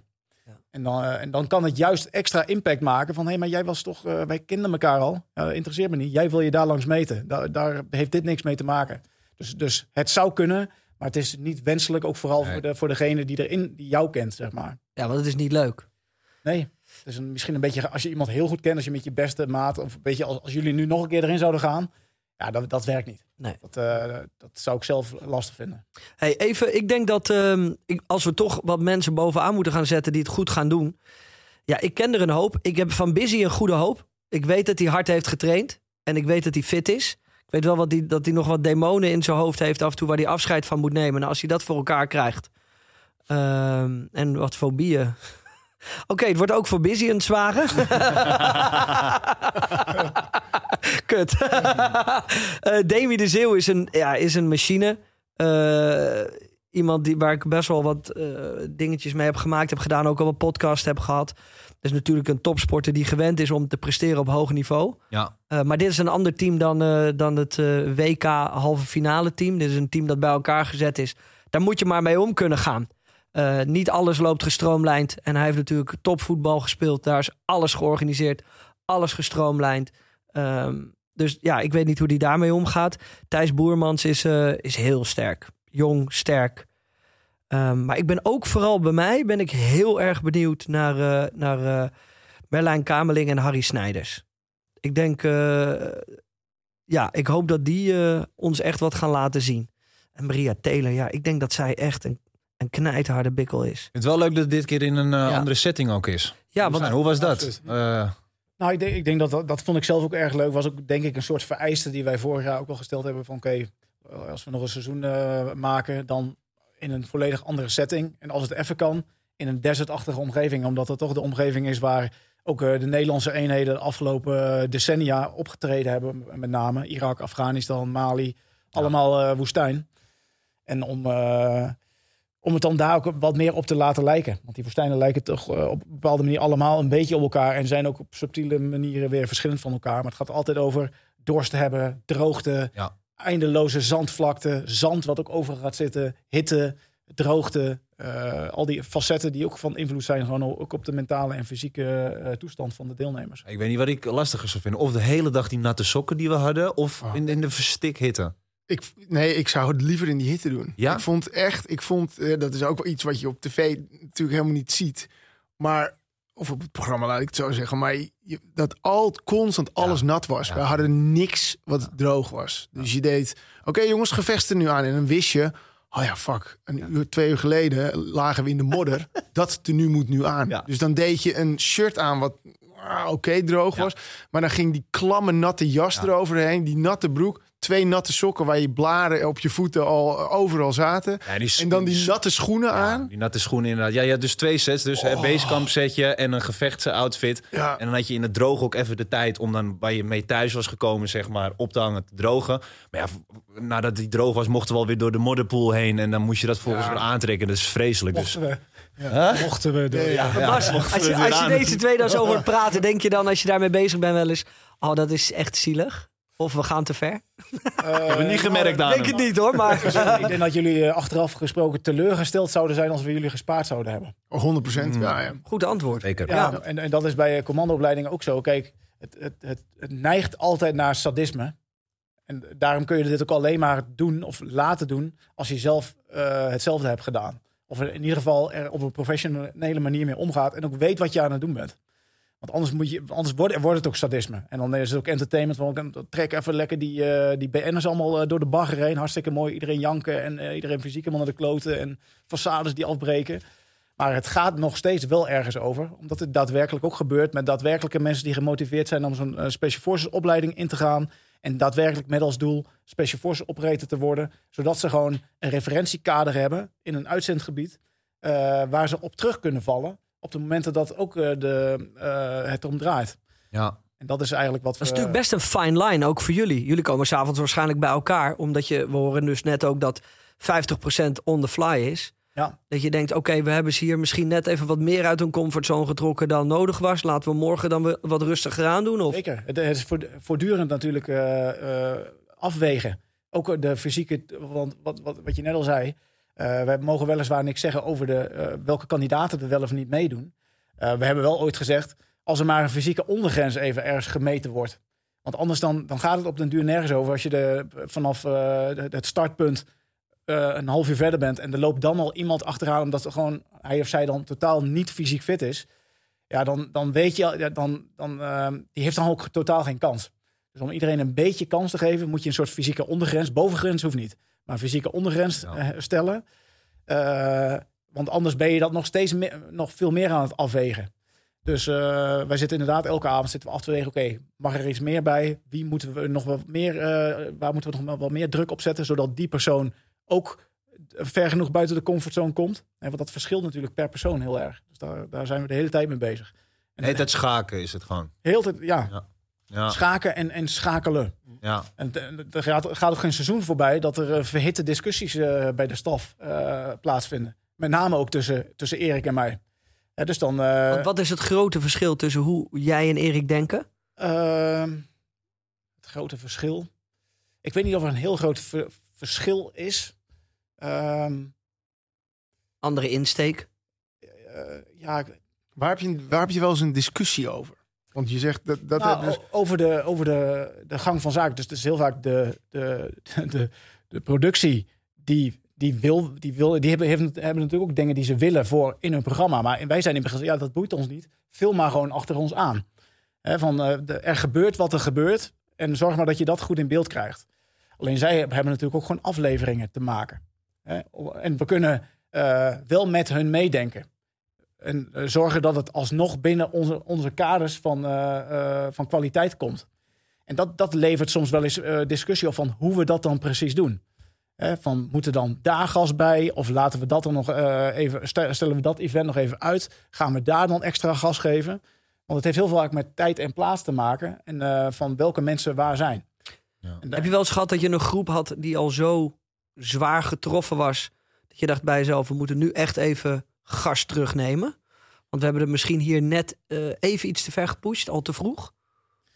Eh, nou ja, kijk, dat, dat is eigenlijk onderdeel van wat, je, wat we voortdurend aan het doen zijn.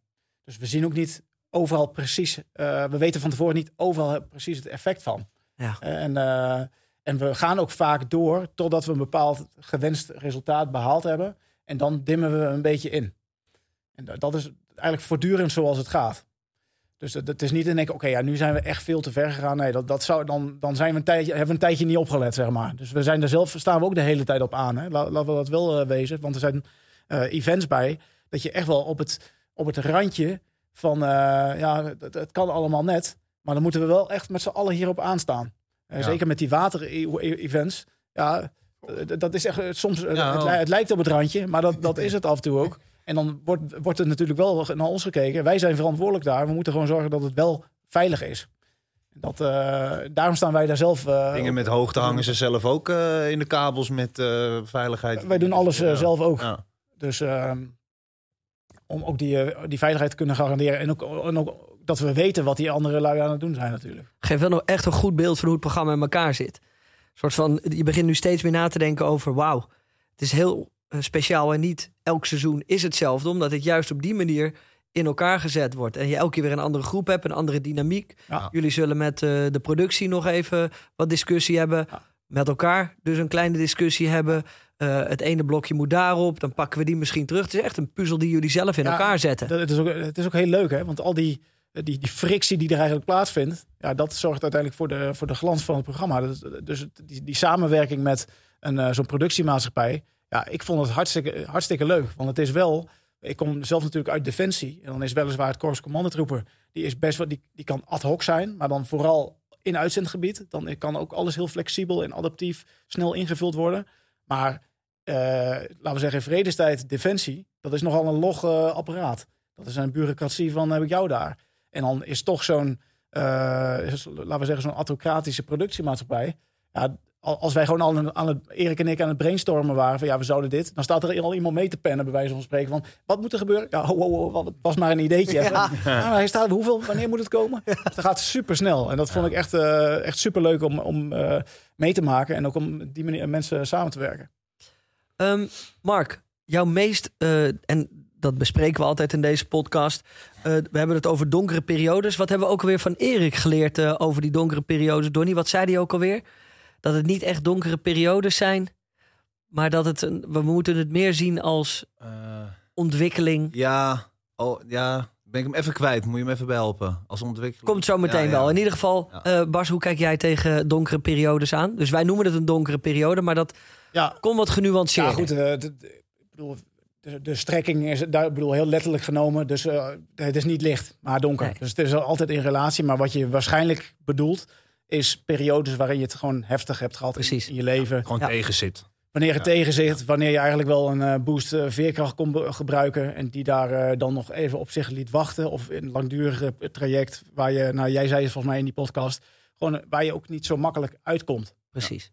En eigenlijk een situatie waar we jullie een week lang hebben ingetrapt. In een soort van duistere periode. Uitzichtloos is. Uitzichtloos. Ja, ja, en, en, wel- en, maar dan tegelijkertijd ook van... Wat maakt dan toch dat je daar doorheen komt? Ja, dat zal toch ergens met motivatie te maken hebben. En dus veerkracht. Dus het vermogen om jezelf weer in balans te brengen. En die stip op de horizon te, te blijven zien. En daar achteraan te blijven hobbelen. En dat is denk ik hoe mensen juist door hun eh, meest duistere periodes eh, heen wandelen. En ehm, Door altijd een klein stukje geluk te vinden ergens. Al is het Ja, maar nou ja, een door- procent. d- d- als, als mens zijn we allemaal een soort van eh, verhalenmachines. Dus mensen die gaan heel goed op verhalen. We maken overal een verhaal van.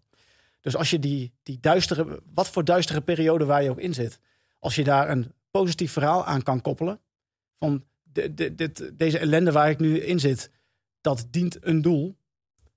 Dat is namelijk dat ik daar veel sterker ben en daar mensen over mijn ellende kan inspireren. Of daardoor nog mentaal sterker word. Want bedoel, als ik dat heb meegemaakt, dan is de rest van, van mijn leven is peanuts.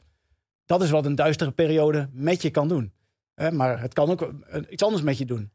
Dus je kan er ook, de, de- het kan ook voor de rest van je leven een excuus vormen voor het gebrek aan jezelf. Dus dat je iemand bent geworden van die je niet helemaal wilt zijn. En dan vervolgens zeggen, ja, dat komt omdat ik toen dit heb meegemaakt. Of die is overleden. Of ik werd gepest. Of ik had dit, of ik had dat trauma. Dan mensen gebruiken dat soms hun, he- hun hele leven als een excuus. Om daarna maar eigenlijk gewoon kut te zijn. Of op een manier te zijn zoals ze eigenlijk niet zouden willen zijn. Dus het is meer. ehm, plus dat iedereen, hoe je het went of verkeerd, heeft wel een duistere periode. Ja. Dus Ja. ook omdat het Ze gaan relatief is. komen. Ja. Ja, van, eh, bedoel, het is maar hoe, hoe licht, hoeveel licht je ook in je leven hebt. eh, dan wordt het relatief gezien, kan een betrekkelijke hoeveelheid duisternis al enorme mensen die altijd in geluk en welzijn leven. Als het een keer slecht weer is, dan vallen ze misschien al om van eh, ellende en depressie en ongeluk. Ja. Eh, dus Hmm. het is altijd, het, het is relatief. eh, Ik vind de waarom ik vraag ook altijd zo mooi. Zeg, ja, maar waarom ik? Ja, denk Ja. mezelf. Dan plaats je jezelf direct in de, in de drama-driehoek. Ja, en, en waarom, waarom ik, maar waarom gun je het aan iemand anders wel? Dat een soort van, dat Ja. is een hele Ja. rare gewaarwording. Ja. Dat ik dan iemand hoor zeggen, maar waarom ik? Ja, Of waarom hij en ik niet? ja Ja. het soort van altijd daarmee bezig. Ik denk ook dat je wel eh, voor jezelf heel gelukkig mag zijn. eh, dat je dus veerkracht bezit. En dus bijvoorbeeld die vraag voor jezelf kan stellen. Of zeggen van wat dat waarom ik ding. Want er zijn natuurlijk ook mensen die gewoon dat waarom ik, die dat intens doorvoelen. Snap je? En die misschien ook wel van iemand anders horen. Ja, maar je moet veerkracht hebben en je moet een stip aan de horen. Maar bij wie het gewoon niet lukt, omdat ze psychische problemen hebben. Of omdat ze bijvoorbeeld, wat ik heel belangrijk vind, geen mensen om zich heen hebben waar ze hun verhaal bij kwijt kunnen. Hè? Of waar ze ze gaan hun- op kunnen trekken. ja, ja, of waar ze hun hart kunnen openen en zeggen: hey, dit is er. Zonder dat iemand zegt: ah, je moet niet zo janken. Of ah, ga eens door. Maar iemand die ze echt serieus neemt. En ik denk dat daar ook wel iets in zit. Ik vind dat we op sommige momenten wel iets te makkelijk omgaan. Met ja, maar je moet gewoon uit die put komen. Hup, of je moet gaan sporten. Of je moet een. eh, Er zijn gewoon mensen die psychisch echt eh, eh, problemen. En dus meer moeite hebben met uit zo'n put komen. Ik geloof wel dat iedereen. Nou ja, de meeste eruit kunnen komen. Maar dat is wel, ik denk dat dat ook wel belangrijk is om te beseffen, weet je wel. Dat wij heel veel geluk hebben. dat dat we, we- capabel genoeg zijn om dat te kunnen. Ja, en dat je dat dus in je systeem hebt zitten. Of van vroeger geleerd hebt, of weet je wel. Maar ja, dat is iets wat, wat, wat soms, waar soms aan voorbij gegaan Ja, wordt. maar dat vind ik ook wel het mooie aan dit programma. Is dat ehm, ehm, het geeft ook de mensen de kans om dit uit dit programma te kunnen halen. Als je goed oplet, kan je er echt door geïnspireerd raken. Ja. Ja. En je bent gesteund, hè? Dus de, dus de staf is de, de ene moment je vijand, bij wijze van spreken. Maar je voelt je wel altijd gesteund. Er is geen moment dat ik dacht: oké, ik ga zo diep vallen. En ik, ben, ik heb daar echt heel diep gezeten. Maar ik, ik heb, heb nooit het idee gehad dat ik zo diep zat. dat ik dacht: ik ga er never nooit meer uitkomen. Want dan komt er een staflid naar je toe. en die zegt: hey, hier zit je nu. Hè? Dit is het allerdiepste punt. En weet je, nu moet je jezelf weer gaan opbouwen. Want Heb je nog een punt dat je wel dacht, oeh, dit is heel diep? ja, toen ik eh, dat gesprek met de staf had. En dat ik eigenlijk zei van ik ben gebroken. Ik werd. Ik, kijk, ik, dat is het ook het ding. Je ziet natuurlijk veel dingen niet. Ik ben volgens mij twee dagen eh, eh, kandidaat van dienst geweest. En ik kreeg de meest onmogelijke opdrachten. Omdat, het me, omdat ik het in het begin meestal wel chefte. Weet je wel? Dat ik, eh, nou, dan hielp ik die. Of dan had iemand zijn tas niet gereed. Nou, dan flikkerde ik er alles in. En dan, of ik dirigeerde door niet van, doe jij dan dat? En, weet je wel? Nou, op een gegeven moment kreeg ik een uur om alle pakken schoon te maken. En alle, het, sloeg helemaal nergens meer. Maar zij konden mij zo verloren laten voelen. En op een gegeven moment moest ik de weg terugvinden. En ik, ik wist niet eens meer waar ik was. Ik wist oprecht niet waar ik was. En dat ik zei, Don, want Donnie is serieus, die, die, die kan navigeren als geen ander. Zeg, Don, wil jij het doen? Ho, Hoezo laat je het hem doen? Weet jij het niet? En toen, toen brak ik. Toen was het helemaal over, zeg maar. En dat was het allerdiepste punt. En toen zijn we de nacht nog doorgegaan. En toen hadden we 's ochtends mochten we een uurtje mochten we gaan liggen. Weet je wel nog? Eh, van, eh, en toen kwam Sander naar me toe en die zei: Ik weet waar je zit. Hoe gaat het met je? Ik zei: Nou, ik zit heel diep. Maar ik zeg: Ik ben wel stabiel diep, zeg maar. Ik ga er niet doorheen vallen. En toen zei hij: Hij zei: Ja, waar jij nu zit. Hij zegt: Je moet het zo zien. Wijsheid is net als water. En dat gaat naar het diepste punt. En daar zit je nu. Hij zegt: En nu moet je met die wijsheid moet je weer de weg omhoog gaan vinden. En toen voelde ik me zeg maar in die mate gesterkt dat ik dacht, oké. En toen zei hij ook, en je moet blijven. Je mag niet weggaan, want die boys hebben je nodig. Want die hebben nog een pad af te leggen. Ik, ik was eh, denk ik de eerste die van ons drieën zeg maar brak. Ja. Die hebben nog een pad af te leggen. En daar moet jij bij zijn. En toen voelde ik me zo gesteund dat ik dacht, oké, never ga ik opgeven. Weet je, dus je hebt altijd kreeg je wel eh, de handvaten om weer eh, erop te komen. Ja, en de les wanneer het nodig was. Ja, Ja. ja. dus ehm, Is dat iets dat jullie op deze manier ook echt aanpakken? Dat je dus een Mark met z'n allen daar zit en dan zegt... nou, we moeten Mark nog meer geven, want Ja, ja, maar, dan gaat hij zichzelf overlopen. En dat is even wat we willen, want dan breekt hij. Dan kunnen we hem daarna weer een soort van opbouwen en heeft hij een les geleerd. Ja, ja maar we zien natuurlijk wel al eh, nou, gedurende de week zien we bij wie die comfortzone al heel breed is. En jouw comfortzone was gewoon heel, heel erg breed. Dus dan, om daar dan uit te gaan, dan moet je ook gewoon echt heel ver gaan. Maar we gaan er wel uit. En dat is daar. Maar we gaan er wel uit. We gaan er wel uit. Dan zie je hoe, hoe ver je dan wel niet moet gaan. Dat je als. eh, Ja. Ik hoorde Sander natuurlijk ook helemaal losgaan. Omdat je ook bijna denkt van. Nou, ja, Ja, het was echt heel nou heftig. maar het was, wel- het was wel even goed om je precies even flink uit Weet je wat jij doet? Je maakt er gewoon één grote kutzooi van. Dat zei hij nog tegen je. Ja. Ja, dus nee, maar dat is zeker eh, een, een, eh, een manier van aanpakken op deze manier. En dan zie je ook wat het oplevert. Want daarna eh, kom je dus buiten een comfortzone, waardoor eigenlijk die comfortzone weer een stukje opschuift. Dus nu is jouw comfortzone nog groter dan dat die al was. Nou, jouw comfortzone is ook, is, is ook gegroeid en die van Kai net zo. Ja. En, en het mooie van dit, van, dit, van dit drietal is, want dat zie je natuurlijk niet in alle seizoenen, is dat je, wat je in een commandoopleiding ook eh, ziet, na verloop van tijd hebben mensen een soort van le- collectief leermomentje gehad van, hé, hey, wacht even, eh, die zure appel vreten, dat, dat werkt dus. Dus even met z'n allen door die stront heen gaan, dat, dat heeft dus echt effect. Dus synergie, dat werkt ook gewoon. Dat, dat, dat, het collectief meer is dan de, dan de som der delen. Dat, wij ervaren nu dat dit werkt. En doordat ze dat weten, kreeg je daarna zo'n soort van, eh, toen de rest weg was, een soort van drietal boost. Van dit gaan, we kunnen nu met z'n drieën zo'n beetje alles eh, aan. En die ervaring die geven we, eh, nou ja, aspirant commanders krijgen die ervaring ook mee. Ja. Ja, want aan het einde van de dag, Mark, ehm, was dat dieptepunt leuk? Ja, ja, dat is nee, nee, tuurlijk Nee. is het niet leuk. Het is verschrikkelijk. Precies. Ben je blij dat je het hebt meegemaakt? 100 procent. Ja. Dat is maar natuurlijk dat waar- is, dat is, dat is gek, want het was niet leuk. En dan denken mensen, huh? Ja, precies. Maar dat, maar dat is ook al een stuk betekenisgeving. Dus heel veel Ja. mensen kunnen ook zeggen... Ja, nee, natuurlijk was het niet leuk. Ik heb er nog steeds elke dag last van. En eh, doordat ik toen daar geweest ben... En dan, dan gaat het niet specifiek over, over dit dieptepunt... Maar alles wat mensen in hun leven meemaken... Die kun je, daar kunnen ze op twee manieren naar kijken. Van of het belemmert hen de rest van hun leven... Of alles is een soort van eh, booster voor de rest van hun leven. Alles, alles wat ze daar al hebben meegemaakt... is allemaal referentiekader... op basis waarvan ze een fundament bouwen... waar ze gewoon veel krachtiger van worden. En dat is een, is een keuze. En wat je bij eh, Special Forces VIPs goed ziet... en bij Special Forces in het algemeen... is dat die verantwoordelijkheid. Want ik begrijp heel goed dat sommige mensen psychologisch zo diep zitten... dat ze niet eens meer weten hoe ze er überhaupt uit moeten komen. Maar dat wil niet zeggen dat de verantwoordelijkheid niet nog steeds bij hen ligt. Dus daar gaat het wel om. Dus die bereidheid om die volledige verantwoordelijkheid te nemen voor je eigen leven... Ja, dat begint toch echt wel met het besef en de bereidheid... dat je daar toch zelf eh, voor verantwoordelijk bent. Want anders gaat, niemand anders gaat het voor je regelen. Dat, dat is in ieder geval wel zo. Helemaal, helemaal mee eens. Mannen, Ja. we hebben ook altijd ehm, eh, wat woorden die we hebben opgeschreven. Eh, die zien we veel voorbij komen op eh, social media. Eh, dingen die je mensen hoort roepen in de afleveringen. eh, waar iedereen toch een ander idee bij heeft. En ik wil even dat jullie twee daar kort op reageren. Eh, gewoon wat jullie perceptie daarvan is. En dat kunnen we woord voor woord doen. Eh, jij mag beginnen, eh, Don, met het eerste woord. Nou, Bas heeft het al vaak benoemd en ik zie hier ook Bas zijn naam staan bij dit woord. Dus ik denk dat we hem aan hem moeten vragen om het woord comfortzone. Ja, ja goed. eh, de comfortzone is, laten we zeggen, veilig, bekend. En eh, waar we evolutionair bijna dierlijk tot worden aangetrokken. Maar daartegenover staat onze menselijke exploratiekracht. Dus als we aantrekkingskracht hebben naar de comfortzone, dan hebben we exploratiekracht naar alles wat daar buiten ligt. Dus we willen, we willen heel veel wat daar buiten ligt.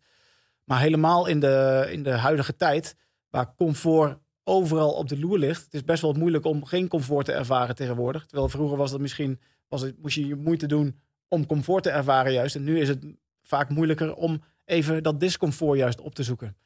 Dus het, eh, het comfort wat we vandaag de dag allemaal ervaren, dat, dat wordt wel langzamerhand een beetje onze, onze ondergang. Dat klinkt wel heel erg dramatisch. Maar dat is wel waar veel mensen eh, last van hebben. Ja. Door door al, al, al het gemak wat we onszelf hebben gemaakt. eh, alles wat we op, op, op, bedoel, op die telefoon, dan kan ik de hele wereld op afscrollen als ik wil. Maar dat wil niet zeggen dat mijn lichaam daarvoor geschikt is. Nee. Dus eh, samengevat, comfort eh, met, met gepaste maten. Hè, dus eh, in balans met eh, discomfort. Ja. Op gratie van discomfort. Mark, geluk. Eh, ja, dus hetgene waar we denk ik allemaal naar streven. En geluk zit hem in heel veel dingen, denk ik. In, eh, voor mij zit het in, eh, in, in familie en vrienden. eh, in werk en in sport. Eh, maar bijvoorbeeld dus ook in het tonen van veerkracht. En ehm, ik zie, voel dat in sporten bijvoorbeeld ook heel erg. Ik vind het soms verschrikkelijk om helemaal kapot te gaan. Maar het geluksgevoel wat je daarna voelt. Dus, ehm, dus er zit voor mij ook heel veel geluk in arbeid. In, ehm, ja. En het is iets waar je, waar je denk ik altijd wel naar streeft. Maar geluk is dus niet te vangen in eh, dat het alleen maar zoet is, zeg maar. Dus de, de, de, het bitterzoete van geluk kan ik ook heel erg mooi vinden. Mooi. Bas, routines. Eh, ja, gewoonte. Dus, eh, Heb jij routines? ik, ik heb wel routines. Dus als ik eh, ergens een gewoonte van maak, dan is het wel eh, nou ja, sport. Dus, dus een aantal dingen ehm, van wa- wat mij als mens op mijn best houdt. Daar is sport een onderdeel van. Daar is eh, meditatie staan een onderdeel van. Maar eh, als ik mijn dag begin, ik sta op en ik pak... Nou, ja, het afgelopen jaar zou ik liegen als ik zei dat ik niet 300 dagen van de 365 dagen begin met een koude douche.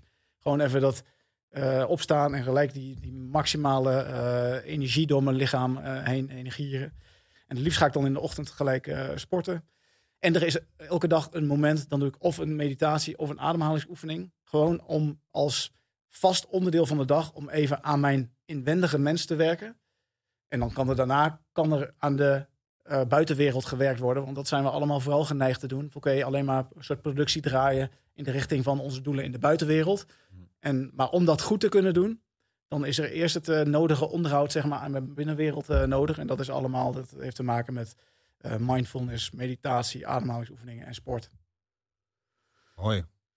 Ja, het is zo. eh, af en toe is het ook zo confronterend. Omdat je gewoon weet dat je. Ik had net even dat ik dacht, ja, ik ben ook wel heel veel bezig geweest met de buitenkant. Terwijl het is wel lekker om ook heel veel bezig te zijn met de binnenkant. Maar je moet jezelf daar wel continu aan blijven herinneren. Het is een continue staat van daarmee bezig zijn. Behalve als het dus een routine wordt. Precies. Dat is het. Dat- Nou, hoeveel dagen? 66? Nee, ja, goed, daar hebben ze wel eens een onderzoek over Ja. gedaan. eh, dat dat eh, Ja. onderzoek dat resulteerde van eh 15 dagen tot 260 dagen. Dus Oké. dat veel dingen af. Hij dacht er 66, Ja. maar goed. Maar het is wel gewoon als je elke keer eh, ten eerste voor jezelf opschrijft van welke routines zou je dan willen doen om aan dat eh, zelfonderhoud, om daaraan te voldoen. Nou, schrijf dat eens op en maak er boxjes van achter hem aan en vink ze dan maar eens af. Net zolang totdat, het, eh, totdat je een leegte voelt wanneer je het niet gedaan hebt. Dan is het onderhand een, een routine geworden. En heb je er ook wat aan. Hè? Dus als je, je kan het ook doen omdat iemand anders het doet. Maar dan ben je gewoon aan het vergelijken. Je moet er wel wat aan hebben natuurlijk. Ehm, Mark, vallen en opstaan. Heb je veel moeten doen. Ja, in Special Forces en in het leven. Ja, nou ja, dat is. Kijk, ehm, vallen is iets wat eh, überhaupt sowieso altijd gebeurt. En het gaat denk ik vooral om het opstaan. En ik ben blij dat ik de kracht heb om altijd op te kunnen staan. ehm, na alles wat er in mijn leven gebeurd is, maar ook eh, bij Special Forces. En ehm, eh, ja, ik vind vooral met het vallen. eh, zie dat als een leermoment en als een gegeven. En vooral niet als iets waarop je terugvalt als je dus valt. Dus dat je, precies wat jij zegt, oh ik heb dat een keer meegemaakt, dus ik ben nu zielig. Of weet je wel. En ik denk dat het vooral het opstaan, dus het werken aan het feit dat je gevallen bent, dat dat heel belangrijk is in het leven. Misschien ook het be- het bewustzijn van dat je bent gevallen. Dat is ook wel handig. Ja, en bewustzijn, maar ook het eh, accepteren dat je dus soms valt. Er zijn ook heel veel mensen die vallen en die blijven daar ontzettend in hangen. En vooral in het ding van, hoe had ik dat nou ooit kunnen doen? En waarom overkomt mij dat, wat jij zegt? Ehm, maar als je, je- Iedereen valt, zo is het gewoon. Is het ook, eh, mensen denken dat ze direct moeten opstaan. Terwijl soms heeft het gewoon een langere tijd nodig. Zij zitten natuurlijk in een, in, een, in een wereld nu waar alles zo snel gaat. Dus je hoort vallen en opstaan. Dus je moet fout maken en dan moet je er meteen weer staan. Dat is natuurlijk niet, niet de waarheid. Het kan heel lang duren voordat je weer opstaat. Maar als je er maar mee bezig bent en bewust bent van het feit dat je dat aan het doen bent. Ja, maar er gaan sowieso een aantal overtuigingen van. Het, het kan heel lang duren voordat je. Het valt, natu- het, het valt en staat heel veel met wat wij eh, psychologiseren. Dus, dus er is een event. En bij wijze van spreken, als je die met je gedachten zou negeren. en je gaat gewoon door. dan zul je misschien al merken van dat, je, dat er helemaal niet op valt te staan. Je gaat gewoon door met je leven. Maar wat wij als mens in staat zijn om te doen dat wij eigenlijk onze, ons vermogen als mens, ons bewustzijn om, om met onze herinneringen en onze vermogen om te kunnen visualiseren in de toekomst, om dat hele menselijke vermogen tot betekenis geven en aandacht richten, om dat juist tegen onszelf te gaan gebruiken. Want we hebben een bepaalde herinnering En vervolgens ga ik dat zodanig psychologiseren dat ik tien jaar na dat event nog steeds last heb van dat be- bepaalde event. Wat helemaal niet meer bestaat. Alleen maar in je brein, omdat je dagelijks gememoriseerd hebt, bij wijze van spreken. Een bepaald gevoel in jezelf hebt opgeroepen. En van dat gevoel eh, word je bijna gewoon weer opnieuw ziek daarvan. Dus dan heb, je, heb ik nu de cortisol door mijn lichaam heen stromen van iets dat tien jaar geleden gebeurd is. En, en het tegenovergestelde kan je ook doen. Dus door het dus een positieve betekenis geven van... God, dat is toch eh, vervelend dat het gebeurd is. Maar volledige acceptatie. Het is toch wel gebeurd. Ik kan mijn verleden niet veranderen. Want dat is, eh, is toch doorgaans wat mensen met trauma's proberen te doen. Die zijn mentaal de hele tijd proberen hun verleden te veranderen. Gaat nooit gebeuren. Hè, dat verleden, dat, dat blijft. Alleen de manier hoe ze daarmee omgaan mentaal... Ja, daar kunnen ze wel verantwoording voor, ne- of verantwoording voor nemen. Daar kunnen ze wel veranderingen aanbrengen... door de verantwoording daarvoor te nemen. Van denk eens wat anders dan. We doen heel vaak net alsof eh, in de buitenwereld onze stappen overal naartoe is heel concreet, is heel duidelijk. Als ik die kant op wil lopen, loop ik die kant op. Maar zodra het iets is wat binnen de randen van onze, onze huid gebeurt, lijkt het een een of ander eh, wollig. Ja, er gebeurt van alles in mijn hoofd. Ja, welkom, dat, zijn je, dat is je brein. Die maakt de hele tijd gedachten aan op basis van wat je in je verleden allemaal hebt meegemaakt. En als je daar de hele tijd die vervelende uithaalt, die jou een vervelende ervaring geven, en die oefen je maar lang genoeg, ja, dan heb je nu nog last van iets wat een jaar, twee jaar, drie jaar, tien jaar geleden gebeurd is. Of als ik nu al vooruitkijk over, oh nee, eh, volgende week st- staat er dit waarschijnlijk te gebeuren. Ik ben nu alvast bang daarvoor, of ik zie er nu al tegenop. Dan heb ik nu al het gif door mijn aderen stromen van wat ik daar misschien eh, of misschien niet ga, ga krijgen.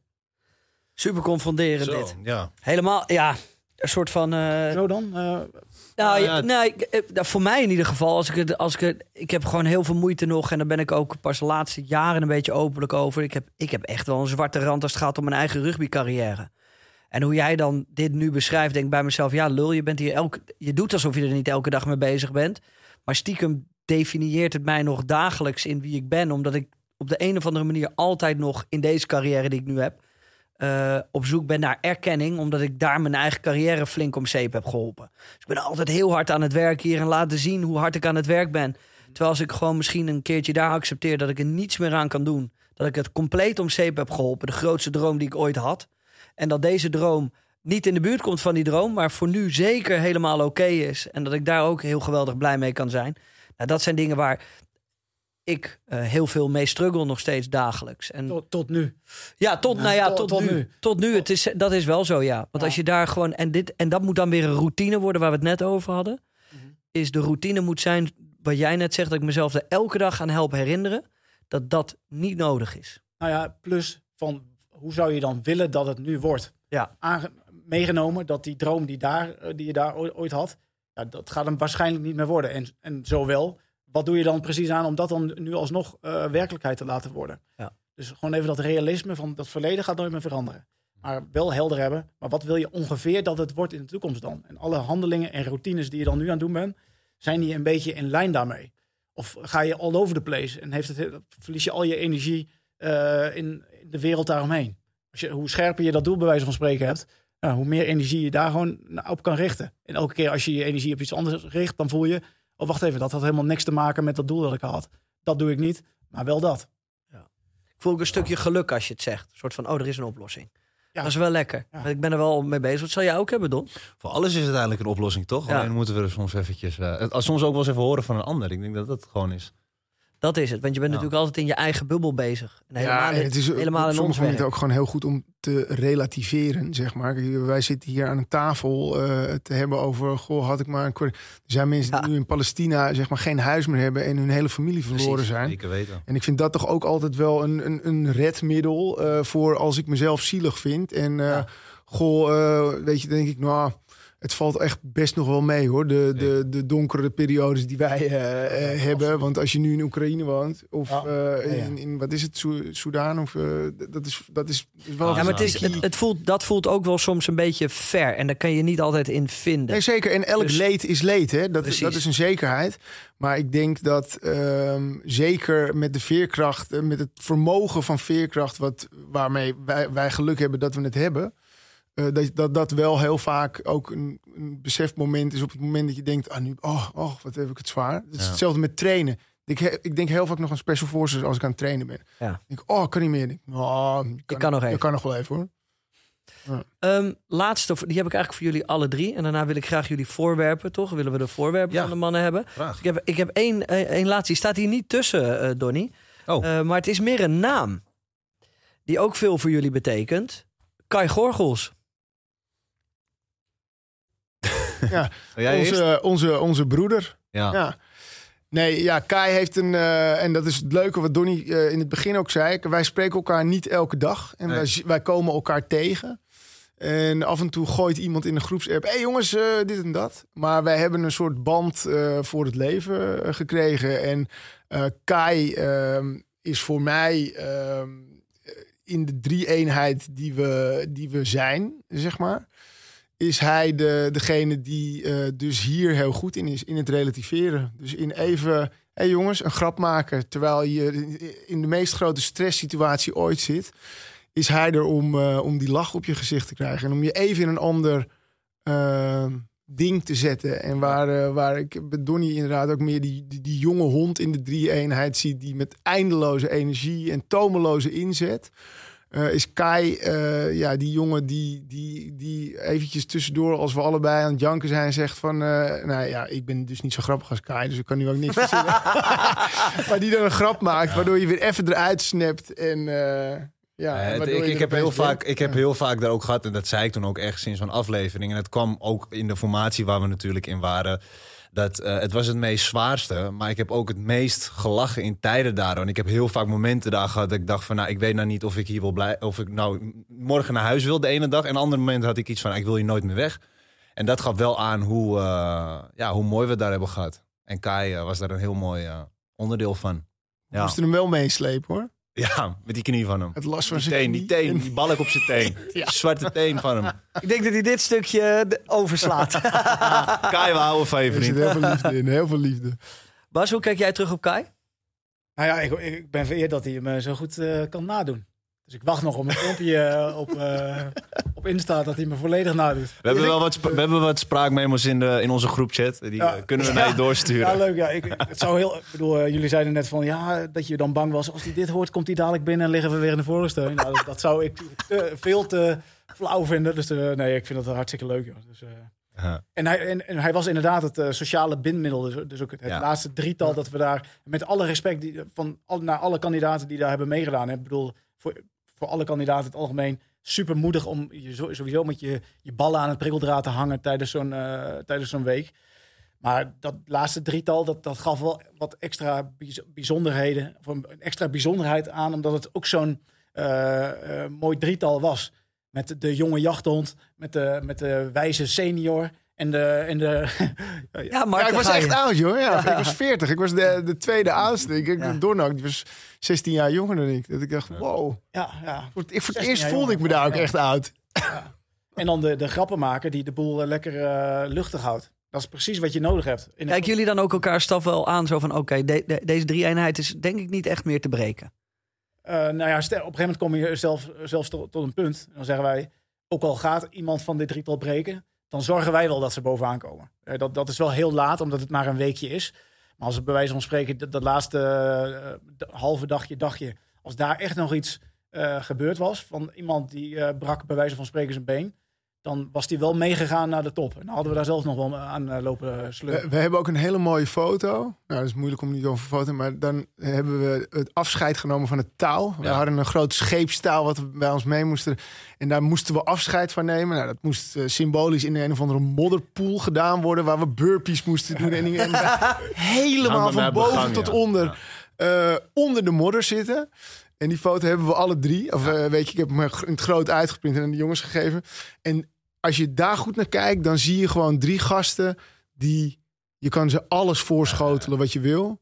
Maar we zouden alles doen. We zouden hem nog vier dagen doorgaan. We staan daar met onze vuisten zo. En die blik in onze ogen is, ja, is, is, is oneindig en priceless. Ja. En dat, is, dat, dat, dat gevoel, die foto, die geeft echt weer van ja, inderdaad, wij, wij gaan dit niet meer een soort van uit handen geven. Eh, wij gaan daar straks boven op die berg staan. Ja, Met z'n drieën, hoe dan ook. ja, ja. En heel voor mooi. ons was dat ook van eh, bijna zoiets van. dat, dat dit binnen een weekje al voor, voor elkaar te krijgen is met zo'n drietal. Want normaal zie je dit in de gedurende eh, commandoopleiding. Zo halverwege de commandoopleiding, dan zie je ook dit soort taferelen. En dan is het begin natuurlijk met een grotere groep. En, en duurt het eh, hele traject een stuk langer. Maar dan zie je ook dat mensen dat in één keer krijgen van ja, boeit me niet wat je me voorschotelt. Ik ga het toch wel halen. Ik ga het toch wel doen. Ja. Hoe, hoeveel pijn het ook doet. Jullie waren daar op, op een bepaalde manier waren jullie ook wel in dat stadium. Ik kan me voorstellen dat jullie dan ook aan het einde met, met, met die gasten en die stafleden staan, staan van, eh, nou, zijn we mooi trots op. Ja, zeker, Ja. absoluut. Ja. Ja. Nee, eh, wij, wij staan daar ook eh, geëmotioneerd bij die eindtoespraak. Waar Erik natuurlijk zijn woorden daar altijd gewoon ja, ha- haarscherp maakt. En die, zit, die, eh, die, die, die is daar ook wel even voor in zijn binnenwereld dan mee bezig. Voordat die eh, lui bovenaan staan, zet- staat hij ook met zijn vingers in de oren van... oké, dat hij echt wel precies dat overbrengt wat hij ook echt welgemeend over wil brengen. Nou, d- dat, dat, eh, dat, zoiets kun je niet overdoen. Nee. Dat, dat staat er gewoon op. En, eh, Mooi dat jullie dat ook zo voelen, dat dat het moment is. En dat dat Zeker. voor jullie ook weer Ja. druk meebrengt om juist op dat moment dat Erik iets moet zeggen wat door iedereen gevoeld wordt. En dat hij daar ook zoveel waarde aan hecht. Ja, maar daarom wordt het denk ik ook zo gevoeld. Ja. En eh, gebeurt het ook, wordt het, is het ook zo mooi. Je komt het mooi in beeld en dan eh, er komt alles mooi bij elkaar. Ja. Ehm, jullie hebben ook allebei iets meegenomen. Wat voor jou veel betekent, waar een verhaal achter zit. Is altijd leuk. We hebben allemaal dingen thuis liggen. Nou, Mark, jij hebt al een beetje voor de uitzending verteld dat je niet heel goed bent in dingen bewaren. Nee, nee om, om- en dat komt omdat ik echt... Ik heb ook geen sieraden, geen horloges. nee, ik, ik heb eigenlijk niks met voorwerpen. Omdat ik de emotie en de gedachte... Ben je getrouwd? Eh, bijna, maar ik moet, dat wordt dus echt wel een dingetje. Een dingetje. Ja. Nee, ja, die, nee, goed, kijk, dat zal ik wel daar. Maar ik, ik geef gewoon niet. Mijn vrouw is de verlovingsring wel eens eh, kwijtgeraakt. Of dat eh, diamantje wat erop zat.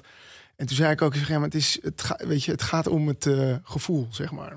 Dus het was voor mij heel moeilijk om een, om een, om een Wat is het geworden? te vinden.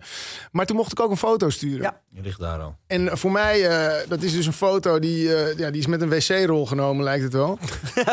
maar dat is nog uit het tijdperk van de iPhone 1, zeg maar. En eh, dit is een foto van mij eh, toen ik eh, in het ziekenhuis zat. Toen ik ehm, overvallen werd in de Jimmy Woo. Dus ik heb in, eh, in een nachtclub gewerkt in Amsterdam. En eh, die werd op een gegeven moment eh, overvallen. En ik was daar, eh, zeg maar, slachtoffer. Dus ehm, eh, in een notendop, even kort. Ik, ik werd, wij werden overvallen door twee jongens met wapens. Alleen ik zat in een afgesloten ruimte een bestelling te doen. En een van die jongens kwam binnen met een skibril op en een pistool. En die zette dat pistool op mijn schouder. En mijn reactie was de meest domme reactie. Ik ben op, dat, op die arm gesprongen en heb dat wapen van me afgeduwd. En heb mijn collega's geroepen, onder, omdat ik dacht, dan zijn die daar. Dan kunnen we hem overmeesteren. Nou, zij waren met z'n tweeën en dat wist ik dus niet. Dus op het moment dat ik in een soort worsteling met de een was... ehm, begon die andere met de kolf van zijn wapen op mijn hoofd te slaan en me eh, te trappen. ehm, eh, en toen heb ik me dus overgegeven. En toen heb ik dus ook de woorden genade, genade geroepen. Ehm, waarop de jongen waarmee ik in worsteling was helemaal door eh, het lint ging. En eh, zijn pistool eh, de trekker overhaalde. Waardoor er een kogel op de grond viel. En me dood wilde schieten. En toen sprong de jongen die me dus helemaal finaal in elkaar sloeg en trapte. Die sprong ertussen en zei niemand gaat dood, niemand gaat dood. Ehm, en zij hebben ons toen vastgebonden en zijn toen weggegaan. Ehm, en wij zijn toen eh, nou ja, losgeknipt door de jongen die nog beneden zat. Die dacht dat we boven eh, aan het stoeien waren. Ehm, maar dat is een heel belangrijk moment geweest in mijn in mijn leven. Omdat ik op dat moment eh, ervaarde hoe vergankelijk het leven kan zijn. Want als die jongen met zijn vinger dit gedaan had, dan was het klaar geweest. En eigenlijk toen, dat is een jaar of 16, 17 geleden... ehm, nou ja, zijn er toch wel veel veranderingen in mijn leven... hebben er plaatsgevonden. Ehm waaronder dat ik dus zag dat ik heel veel veerkracht had en bezitten. Want ik wilde eigenlijk meteen weer gaan werken. Dat kon helemaal niet, want ik was bont en blauw. Maar ik moest van mezelf weer gaan werken om weet je, geen angst te creëren eh, van ik wil niet meer in de club zijn. Ehm, en ik ben veel dankbaarder geworden voor het leven. En ehm, eh, ik heb ook ontdekt dat ik heel vergevingsgezind ben, zeg maar. Want het was een soort inside job. Eh, dus ik werkte op, dat moment met een collega wiens broer in het overvalpact zat, zeg maar. En ik moest dus daarna tegen die collega ook eh, zeggen... nee, jij moet blijven werken. Want hij zei, ik kan niet meer werken, ik moet weg. Ik dus het is een foto waar heel veel in zit. Ehm, Eh, maar wat, waar, dat is dus wel het mooie van vallen en opstaan. En eh, dat hele negatieve ervaringen ook hele mooie dingen met zich mee kunnen brengen. Eh, daar is dit wel het, eh, het summum voor mij. eh, in. Heftig, man. Dit is de, Ja. dus bijvoorbeeld ook wat er onder andere in dat psychologische profieletje waar ik het net over had, daar stond dit ook in. Kan ik me nu Ja. herinneren. ja, ja, en dat is een hele. Ja, dat is natuurlijk een, ja, een hele bijzondere Zeker. gebeurtenis eh, geweest. En ehm, ik kan dus zeg maar eh, op sommige momenten nog steeds trots zijn op dat ik er niet in ben blijven hangen, zeg maar. Dus ik heb niet, ik heb angsten overwonnen, want ik was daarna eh, in kleine ruimtes met mensen die ik niet kende eh, echt wel angstig. En ik heb in mijn hoofd heel vaak al gedaan eh, mensen van kant gemaakt. Omdat ik dacht, oh, als die op me afkomt, pak ik die steen, sla ik op zijn hoofd, ga ik door. En. Maar ik ben daar allemaal eh, mee aan de slag gegaan. Met therapieën, met meditatie, met eh, sporten. En ehm, ehm, daar, kan ik dus af en toe nog heel erg trots op zijn. Dus daarom is het misschien wel het meest verschrikkelijke moment in mijn leven. Is misschien wel iets waar ik dan heel trots op ben en waar ik heel veel uitgehaald heb. En ik, het is iets wat ik iedereen dus eh, heel erg gun. Ik zou willen dat iedereen met tegenslagen om zou kunnen gaan, zoals ik dat op dat moment toen eh, gedaan heb. En dat is ook niet van vallen en opstaan. Nee, dat heeft denk ik vijf, zes en misschien tot op de dag van vandaag wel, ben ik er nog steeds mee bezig. Dus ehm, ja, voorwerp. Mooi verhaal. Intens verhaal vooral. En fantastisch gedaan. Ik, ik vroeg me al een paar keer af waar jij de, de, de rust en de soort van de. eh, we hebben heel vaak persoonlijke gesprekken. Eh, en dan voel ik altijd iets wat al eh, wa- wat op zijn plaats is geschoven. Van ik denk, oh, dat maakt het gesprek voor mij net wat. dat ik ook veel van je leer. En dan denk ik, wauw, waar haal je dat vandaan? Nou, ik denk dat dit een groot gedeelte is. Want ik weet niet of ik het, het hetzelfde had kunnen doen. Vind ik, heel, ik vind het heel, heel knap. Ja, nou, dat, dank je. Dus eh, jij hebt er niks aan dat ik dat zeg, maar ik vind Nee, het wel. eh, Nee, daar heb ik heel veel aan. En het is ook, kijk, ik vind het, ik vind het vaak moeilijk om bijvoorbeeld over mezelf te praten of te zeggen, nou, ik, daar ben ik heel trots op. Want ik snap je, er zijn, eh, ik, ik, ik, ik ben toch ook wel een relativeerder. Maar ehm, ja, ik, ik kan er heel trots op zijn dat ik hier niet uitgekomen ben met een haat jegens Ja. bepaalde mensen. Ik kan heel trots zijn dat ik zelfs de mensen die het gedaan hebben. Eh, eh, gezegd heb: hey, ik hoop dat je nu een goed leven eh, hebt. En dat dit nodig was voor jou. Dat je 3,5 jaar in een cel hebt moeten zitten. Dat je nu een ander pad bewandelt. En het is ook een voorbeeld dus van dat je door zo'n dieptepunt of door zo'n zwarte dag, dat je daar dus beter uit kan komen. Dat die keuze om daar beter uit te komen, dat dat jouw keuze is geweest. Ja. Door nu te zeggen van ja, weet je, ik ben dan nu eh, bewuster van de vergankelijkheid geworden. Ik ben dankbaarder geworden. Nou, nou, dat, is nog, dat zijn nogal eh, ja, relevante eigenschappen nu, die je nu verder helpen. Dus eigenlijk heeft het je best wel wat gebracht. Ja, 100 procent. ik, ik geloof oprecht ook. En ik vind in mijn, dat ik in mijn hele leven. Hè, jullie hebben het over grenzen eh, opzoeken en er voorbij aan gaan. Ik vind dat iets van. iets, eigenlijk het allermooiste in het leven. Want alles binnen je grenzen is allemaal bekend en is allemaal makkelijk. En het is heel erg makkelijk om te roepen of te zeggen: Ah, hè, ik hou niet van vis. Als je nooit vis gegeten hebt of op een andere manier gegeten hebt, dan is het heel makkelijk zeggen. Maar eet je een keer vis en je doet het op een andere manier en je zegt: Goh, ik vind het eigenlijk toch wel heel erg lekker, dan verrijk je je leven. En eigenlijk vind ik altijd als je voorbij je grenzen gaat, verrijk je je leven. Zelfs als het iets is waar- waarvan je nu 100% kan zeggen: Dit vind ik dus niet prettig. Dan heb je jezelf verrijkt, want je weet dat je het niet prettig vindt. En dat doe je met trainen, dat doe je in je leven, dat doe je in je relatie, dat doe je met je kinderen. Ehm, je, gaat al, je zoekt altijd, of tenminste, ik vind het fantastisch om je grens op te zoeken. En dat doen wij in ons werk ook. Want hè, je, gaat, je kan in ons werk keihard op je bek gaan. Maar je zoekt wel altijd de grens op. En had je het nooit gedaan, dan had je nu bij de bank gewerkt. Nou, Weet ik je wel? niet. Dat, dat- Maar je snapt wat ik Ja. bedoel. Dat is, ehm, ik, ja, ik had dat nooit gered bij de bank, maar dat is wel. eh, ja, ik snap helemaal wat je Ja. bedoelt. Dankjewel. Mijn eh, voorwerp. Dat is eh, dit apparaat. Dit heet de mutsdas.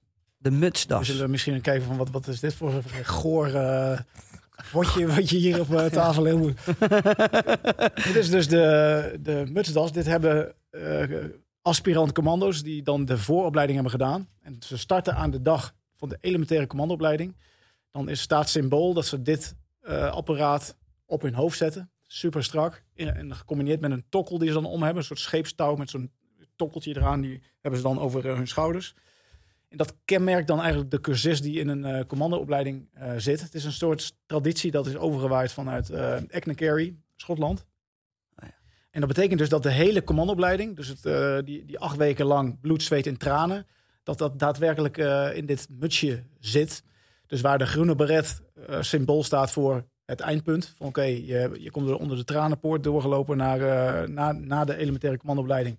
Is eigenlijk je startbewijs voor de voortgezette commandoopleiding.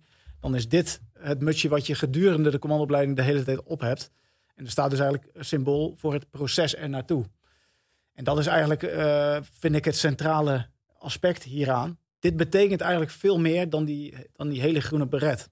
In de zin van, eh, dit was er voor nodig. Alle bloed, zweet en tranen wat hierin zit. Dat heeft gemaakt dat die groene beret uiteindelijk eh, daar voor je klaar lag. En dan nog, ik bedoel, ik, zou, ik had hier ook een groene beret neer kunnen leggen. Is het ook de interpretatie van de groene beret, die veel mensen misschien als een, als een soort van einddoel zien. Maar dat ook, hè, er wordt veel in, in Roosendaal gezegd van oké, veel mensen willen eh, commando eh, zijn, maar die willen niet worden. Oftewel, die willen wel die groene beret, maar die willen dit niet. Maar ik had laatst weer een eh, filosofische discussie met, met Erik. En die, zei, die draaide dat op een gegeven moment compleet om. Die zei, nou, veel, commando, veel mensen willen commando worden, maar die willen het niet zijn. En toen begreep ik ook wel gelijk dat dat, dat misschien nog wel veel meer waar is.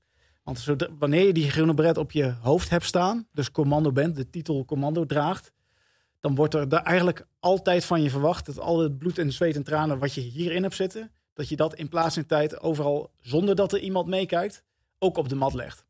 En dat vond ik wel een mooie, mooie inzicht. Dus eh, het is zowel de, de mutsdas die daar, eh, als de groene bret die daar voor mij symbool voor staat. Voor het proces dat ergens toe leidt en niet het resultaat zelf. En dat, dat staat symbool voor het leven en eigenlijk voor alles wat iedereen altijd aan het doen is. Het gaat alleen maar over het proces en de betekenis die je dus aan het proces geeft. De betekenis die je geeft aan de zwarte dagen, zwarte momenten die erin zitten. Die je in wezen allemaal kunnen helpen om beter te worden ervan. Of om in een diep dal de afgrond in te gaan. Maar de enige variabele daarvan is verantwoordelijkheid nemen voor het keuzeproces dat daar aan de grondslag ligt. En die keuze die ligt echt- bij eh, de persoon zelf. Dat is dat die, dat hele vloed aan woorden, dat eh, hoort bij, dit, eh, bij deze mutsdas. En ik sluit me volledig bij Mark aan. Ik heb ook helemaal niks met spullen. Nee, want je zei voordat je hier eh, binnenkwam, zei ik heb al mijn, we hebben allemaal ook een, Ja. een fantastische munt van jou gekregen. En dit soort spullen bewaar jij. Dus eigenlijk is, deze ligt ook ergens heel ver weg geborgen? Of heb je deze wel op de mantel De- staan? Deze nee, niet op de, op de mantel. Deze staat wel in onze slaapkamer, waar we zo'n houten, in zo'n kastje gebouwd hebben. Daar staat dit dan wel in, gezamenlijk met een dolk. Die vind ik, vond ik dan nog wel eh, leuk om weg te zetten. Maar voor de rest, al die coins, al die schildjes die we dan overal krijgen, ja, dat, dat ligt bij mij ergens. Ik doe daar niks mee. Dus ik heb ik, echt tegenovergestelde aan mijn vriendin, die heel erg is van esthetiek, dus ook van spullen. Ja, ik heb daar helemaal niks mee. Eh, te- terwijl ik het wel leuk vind om in een, mooi ingericht huis te wonen. La- laat ik dat voorop stellen. Maar eh, die coins en dergelijke vind ik veel leuker om dan nu jullie deelgenoot te maken van die. eh, dat dit een beetje binnen de eh, militaire wereld, maar helemaal binnen de SF-wereld wel een traditie is. Dat als je ergens komt of meetraint met een eenheid of meespringt met een eenheid, dat je dan vaak met een eh, geschudde hand, daar zit er vaak iets in. En dan kijk je, oh, een coin, wat, oh, die leg ik dan inderdaad op de schoorsteenmantel. En daar hebben jullie er vandaag alle drie eentje van mogen uitzoeken. En dat eh, vind ik leuker dan dat ik het ergens eh, achter de knieschotten, achter een paar oude dozen heb staan. Ja, dankjewel. En ik, eh, ehm, ik, moet me net, ik bedenk me net ook even wat. Je zou maar bij jou inbreken en dan boven op je slaapkamer komen en dan dat kastje zien. En dan net dit verhaal te hebben gehoord. En die mutsdas En, en ruiken. die muts, Ja. en, die, nee, en die muts en, de- en dan dat dolkje zien. Dan denk je toch bij jezelf... Ik denk dat ik heel snel weg moet zijn, want ik word sowieso ergens hier een keertje... Waarschijnlijk, waarschijnlijk staat dat dolkje er dan al niet meer bij. Kast. Je schrikt je helemaal de tyfus. Kut, ik zit bij de verkeerde. Mannen, mag ik jullie bedanken? Heel erg bedankt, heren. Ja. Zeker. Eens gelijks. Ja, hier aan het einde van de podcast eh, vragen we jullie om een eindwoord. Het eindwoord eh, die kunnen de mensen bij ons in de DM sturen, zodat, ze, zodat we weten dat ze tot hier aan geluisterd hebben. Is leuk, dan kunnen ze hem ook bij jullie in de DM sturen. Nu zijn jullie met z'n tweeën, dus dat is extra leuk. Krijgen we twee eindwoorden. Wil ik eerst jouw eindwoord weten, Bas? Frictie. Frictie en Mark er ook eentje. Mutsdas. Frictie, mutsdas. Maken we er gewoon één woord van? Dit wordt zo random. Als, je, als, jullie dit, als je dit in je DM krijgt straks, denk je echt... "Wat, Hè? Oh ja, oké. Duidelijk. Mannen, mag ik jullie bedanken? Heel erg bedankt, heren. Ja. Zeker. Insgelijks. We zijn zwaar Jullie over bedankt. tijd gegaan. We hebben hier tegenwoordig ook een klok staan. We zijn eh, een half uur uitgelopen. Heerlijk, omdat het gewoon allemaal klopte. Ehm, dit seizoen is net begonnen. Ja. Je mag niet zeggen nog, maar het wordt een goed seizoen. Dit wordt, een, dit wordt een heel mooi seizoen. Dat kan ik wel eh, beloven. Ja, de, de, kijk, dit- het hele woestijnklimaat en de sfeer daaromheen... die eh, zal ook in de cold open of in de trailer, hoe ze het ook noemen... in de teaser, dan zie je dat al. Van dit gaat een mooi seizoen worden. En dat, eh, ik heb er een heel goed gevoel over. Ook over eh, hoe, het, hoe het verloopt en hoe het eindigt. We kijken er heel erg naar uit. Ja, fijn. Dank jullie wel, mannen. Dank jullie wel voor jullie tijd. Dank jullie wel voor jullie wijze lessen, voor de humor. En eh, ik waardeer het eh, oprecht. En Donnie denk ik ook dat, eh, dat jullie tijd hebben genomen om langs te komen. En voor iedereen die aan het luisteren of, eh, of aan het kijken is, zorg even dat je abonneert. En mocht je nu aan het luisteren zijn op Spotify of waar dan ook, probeer ons even vijf sterren te geven. want dat vinden we fijn. En daardoor kunnen we met z'n allen deze podcast alleen nog maar bekender, mooier en beter maken. Dit was hem voor vandaag. We gaan er nog veel meer van dit seizoen bespreken. Dank jullie wel voor het luisteren en kijken. En tot later.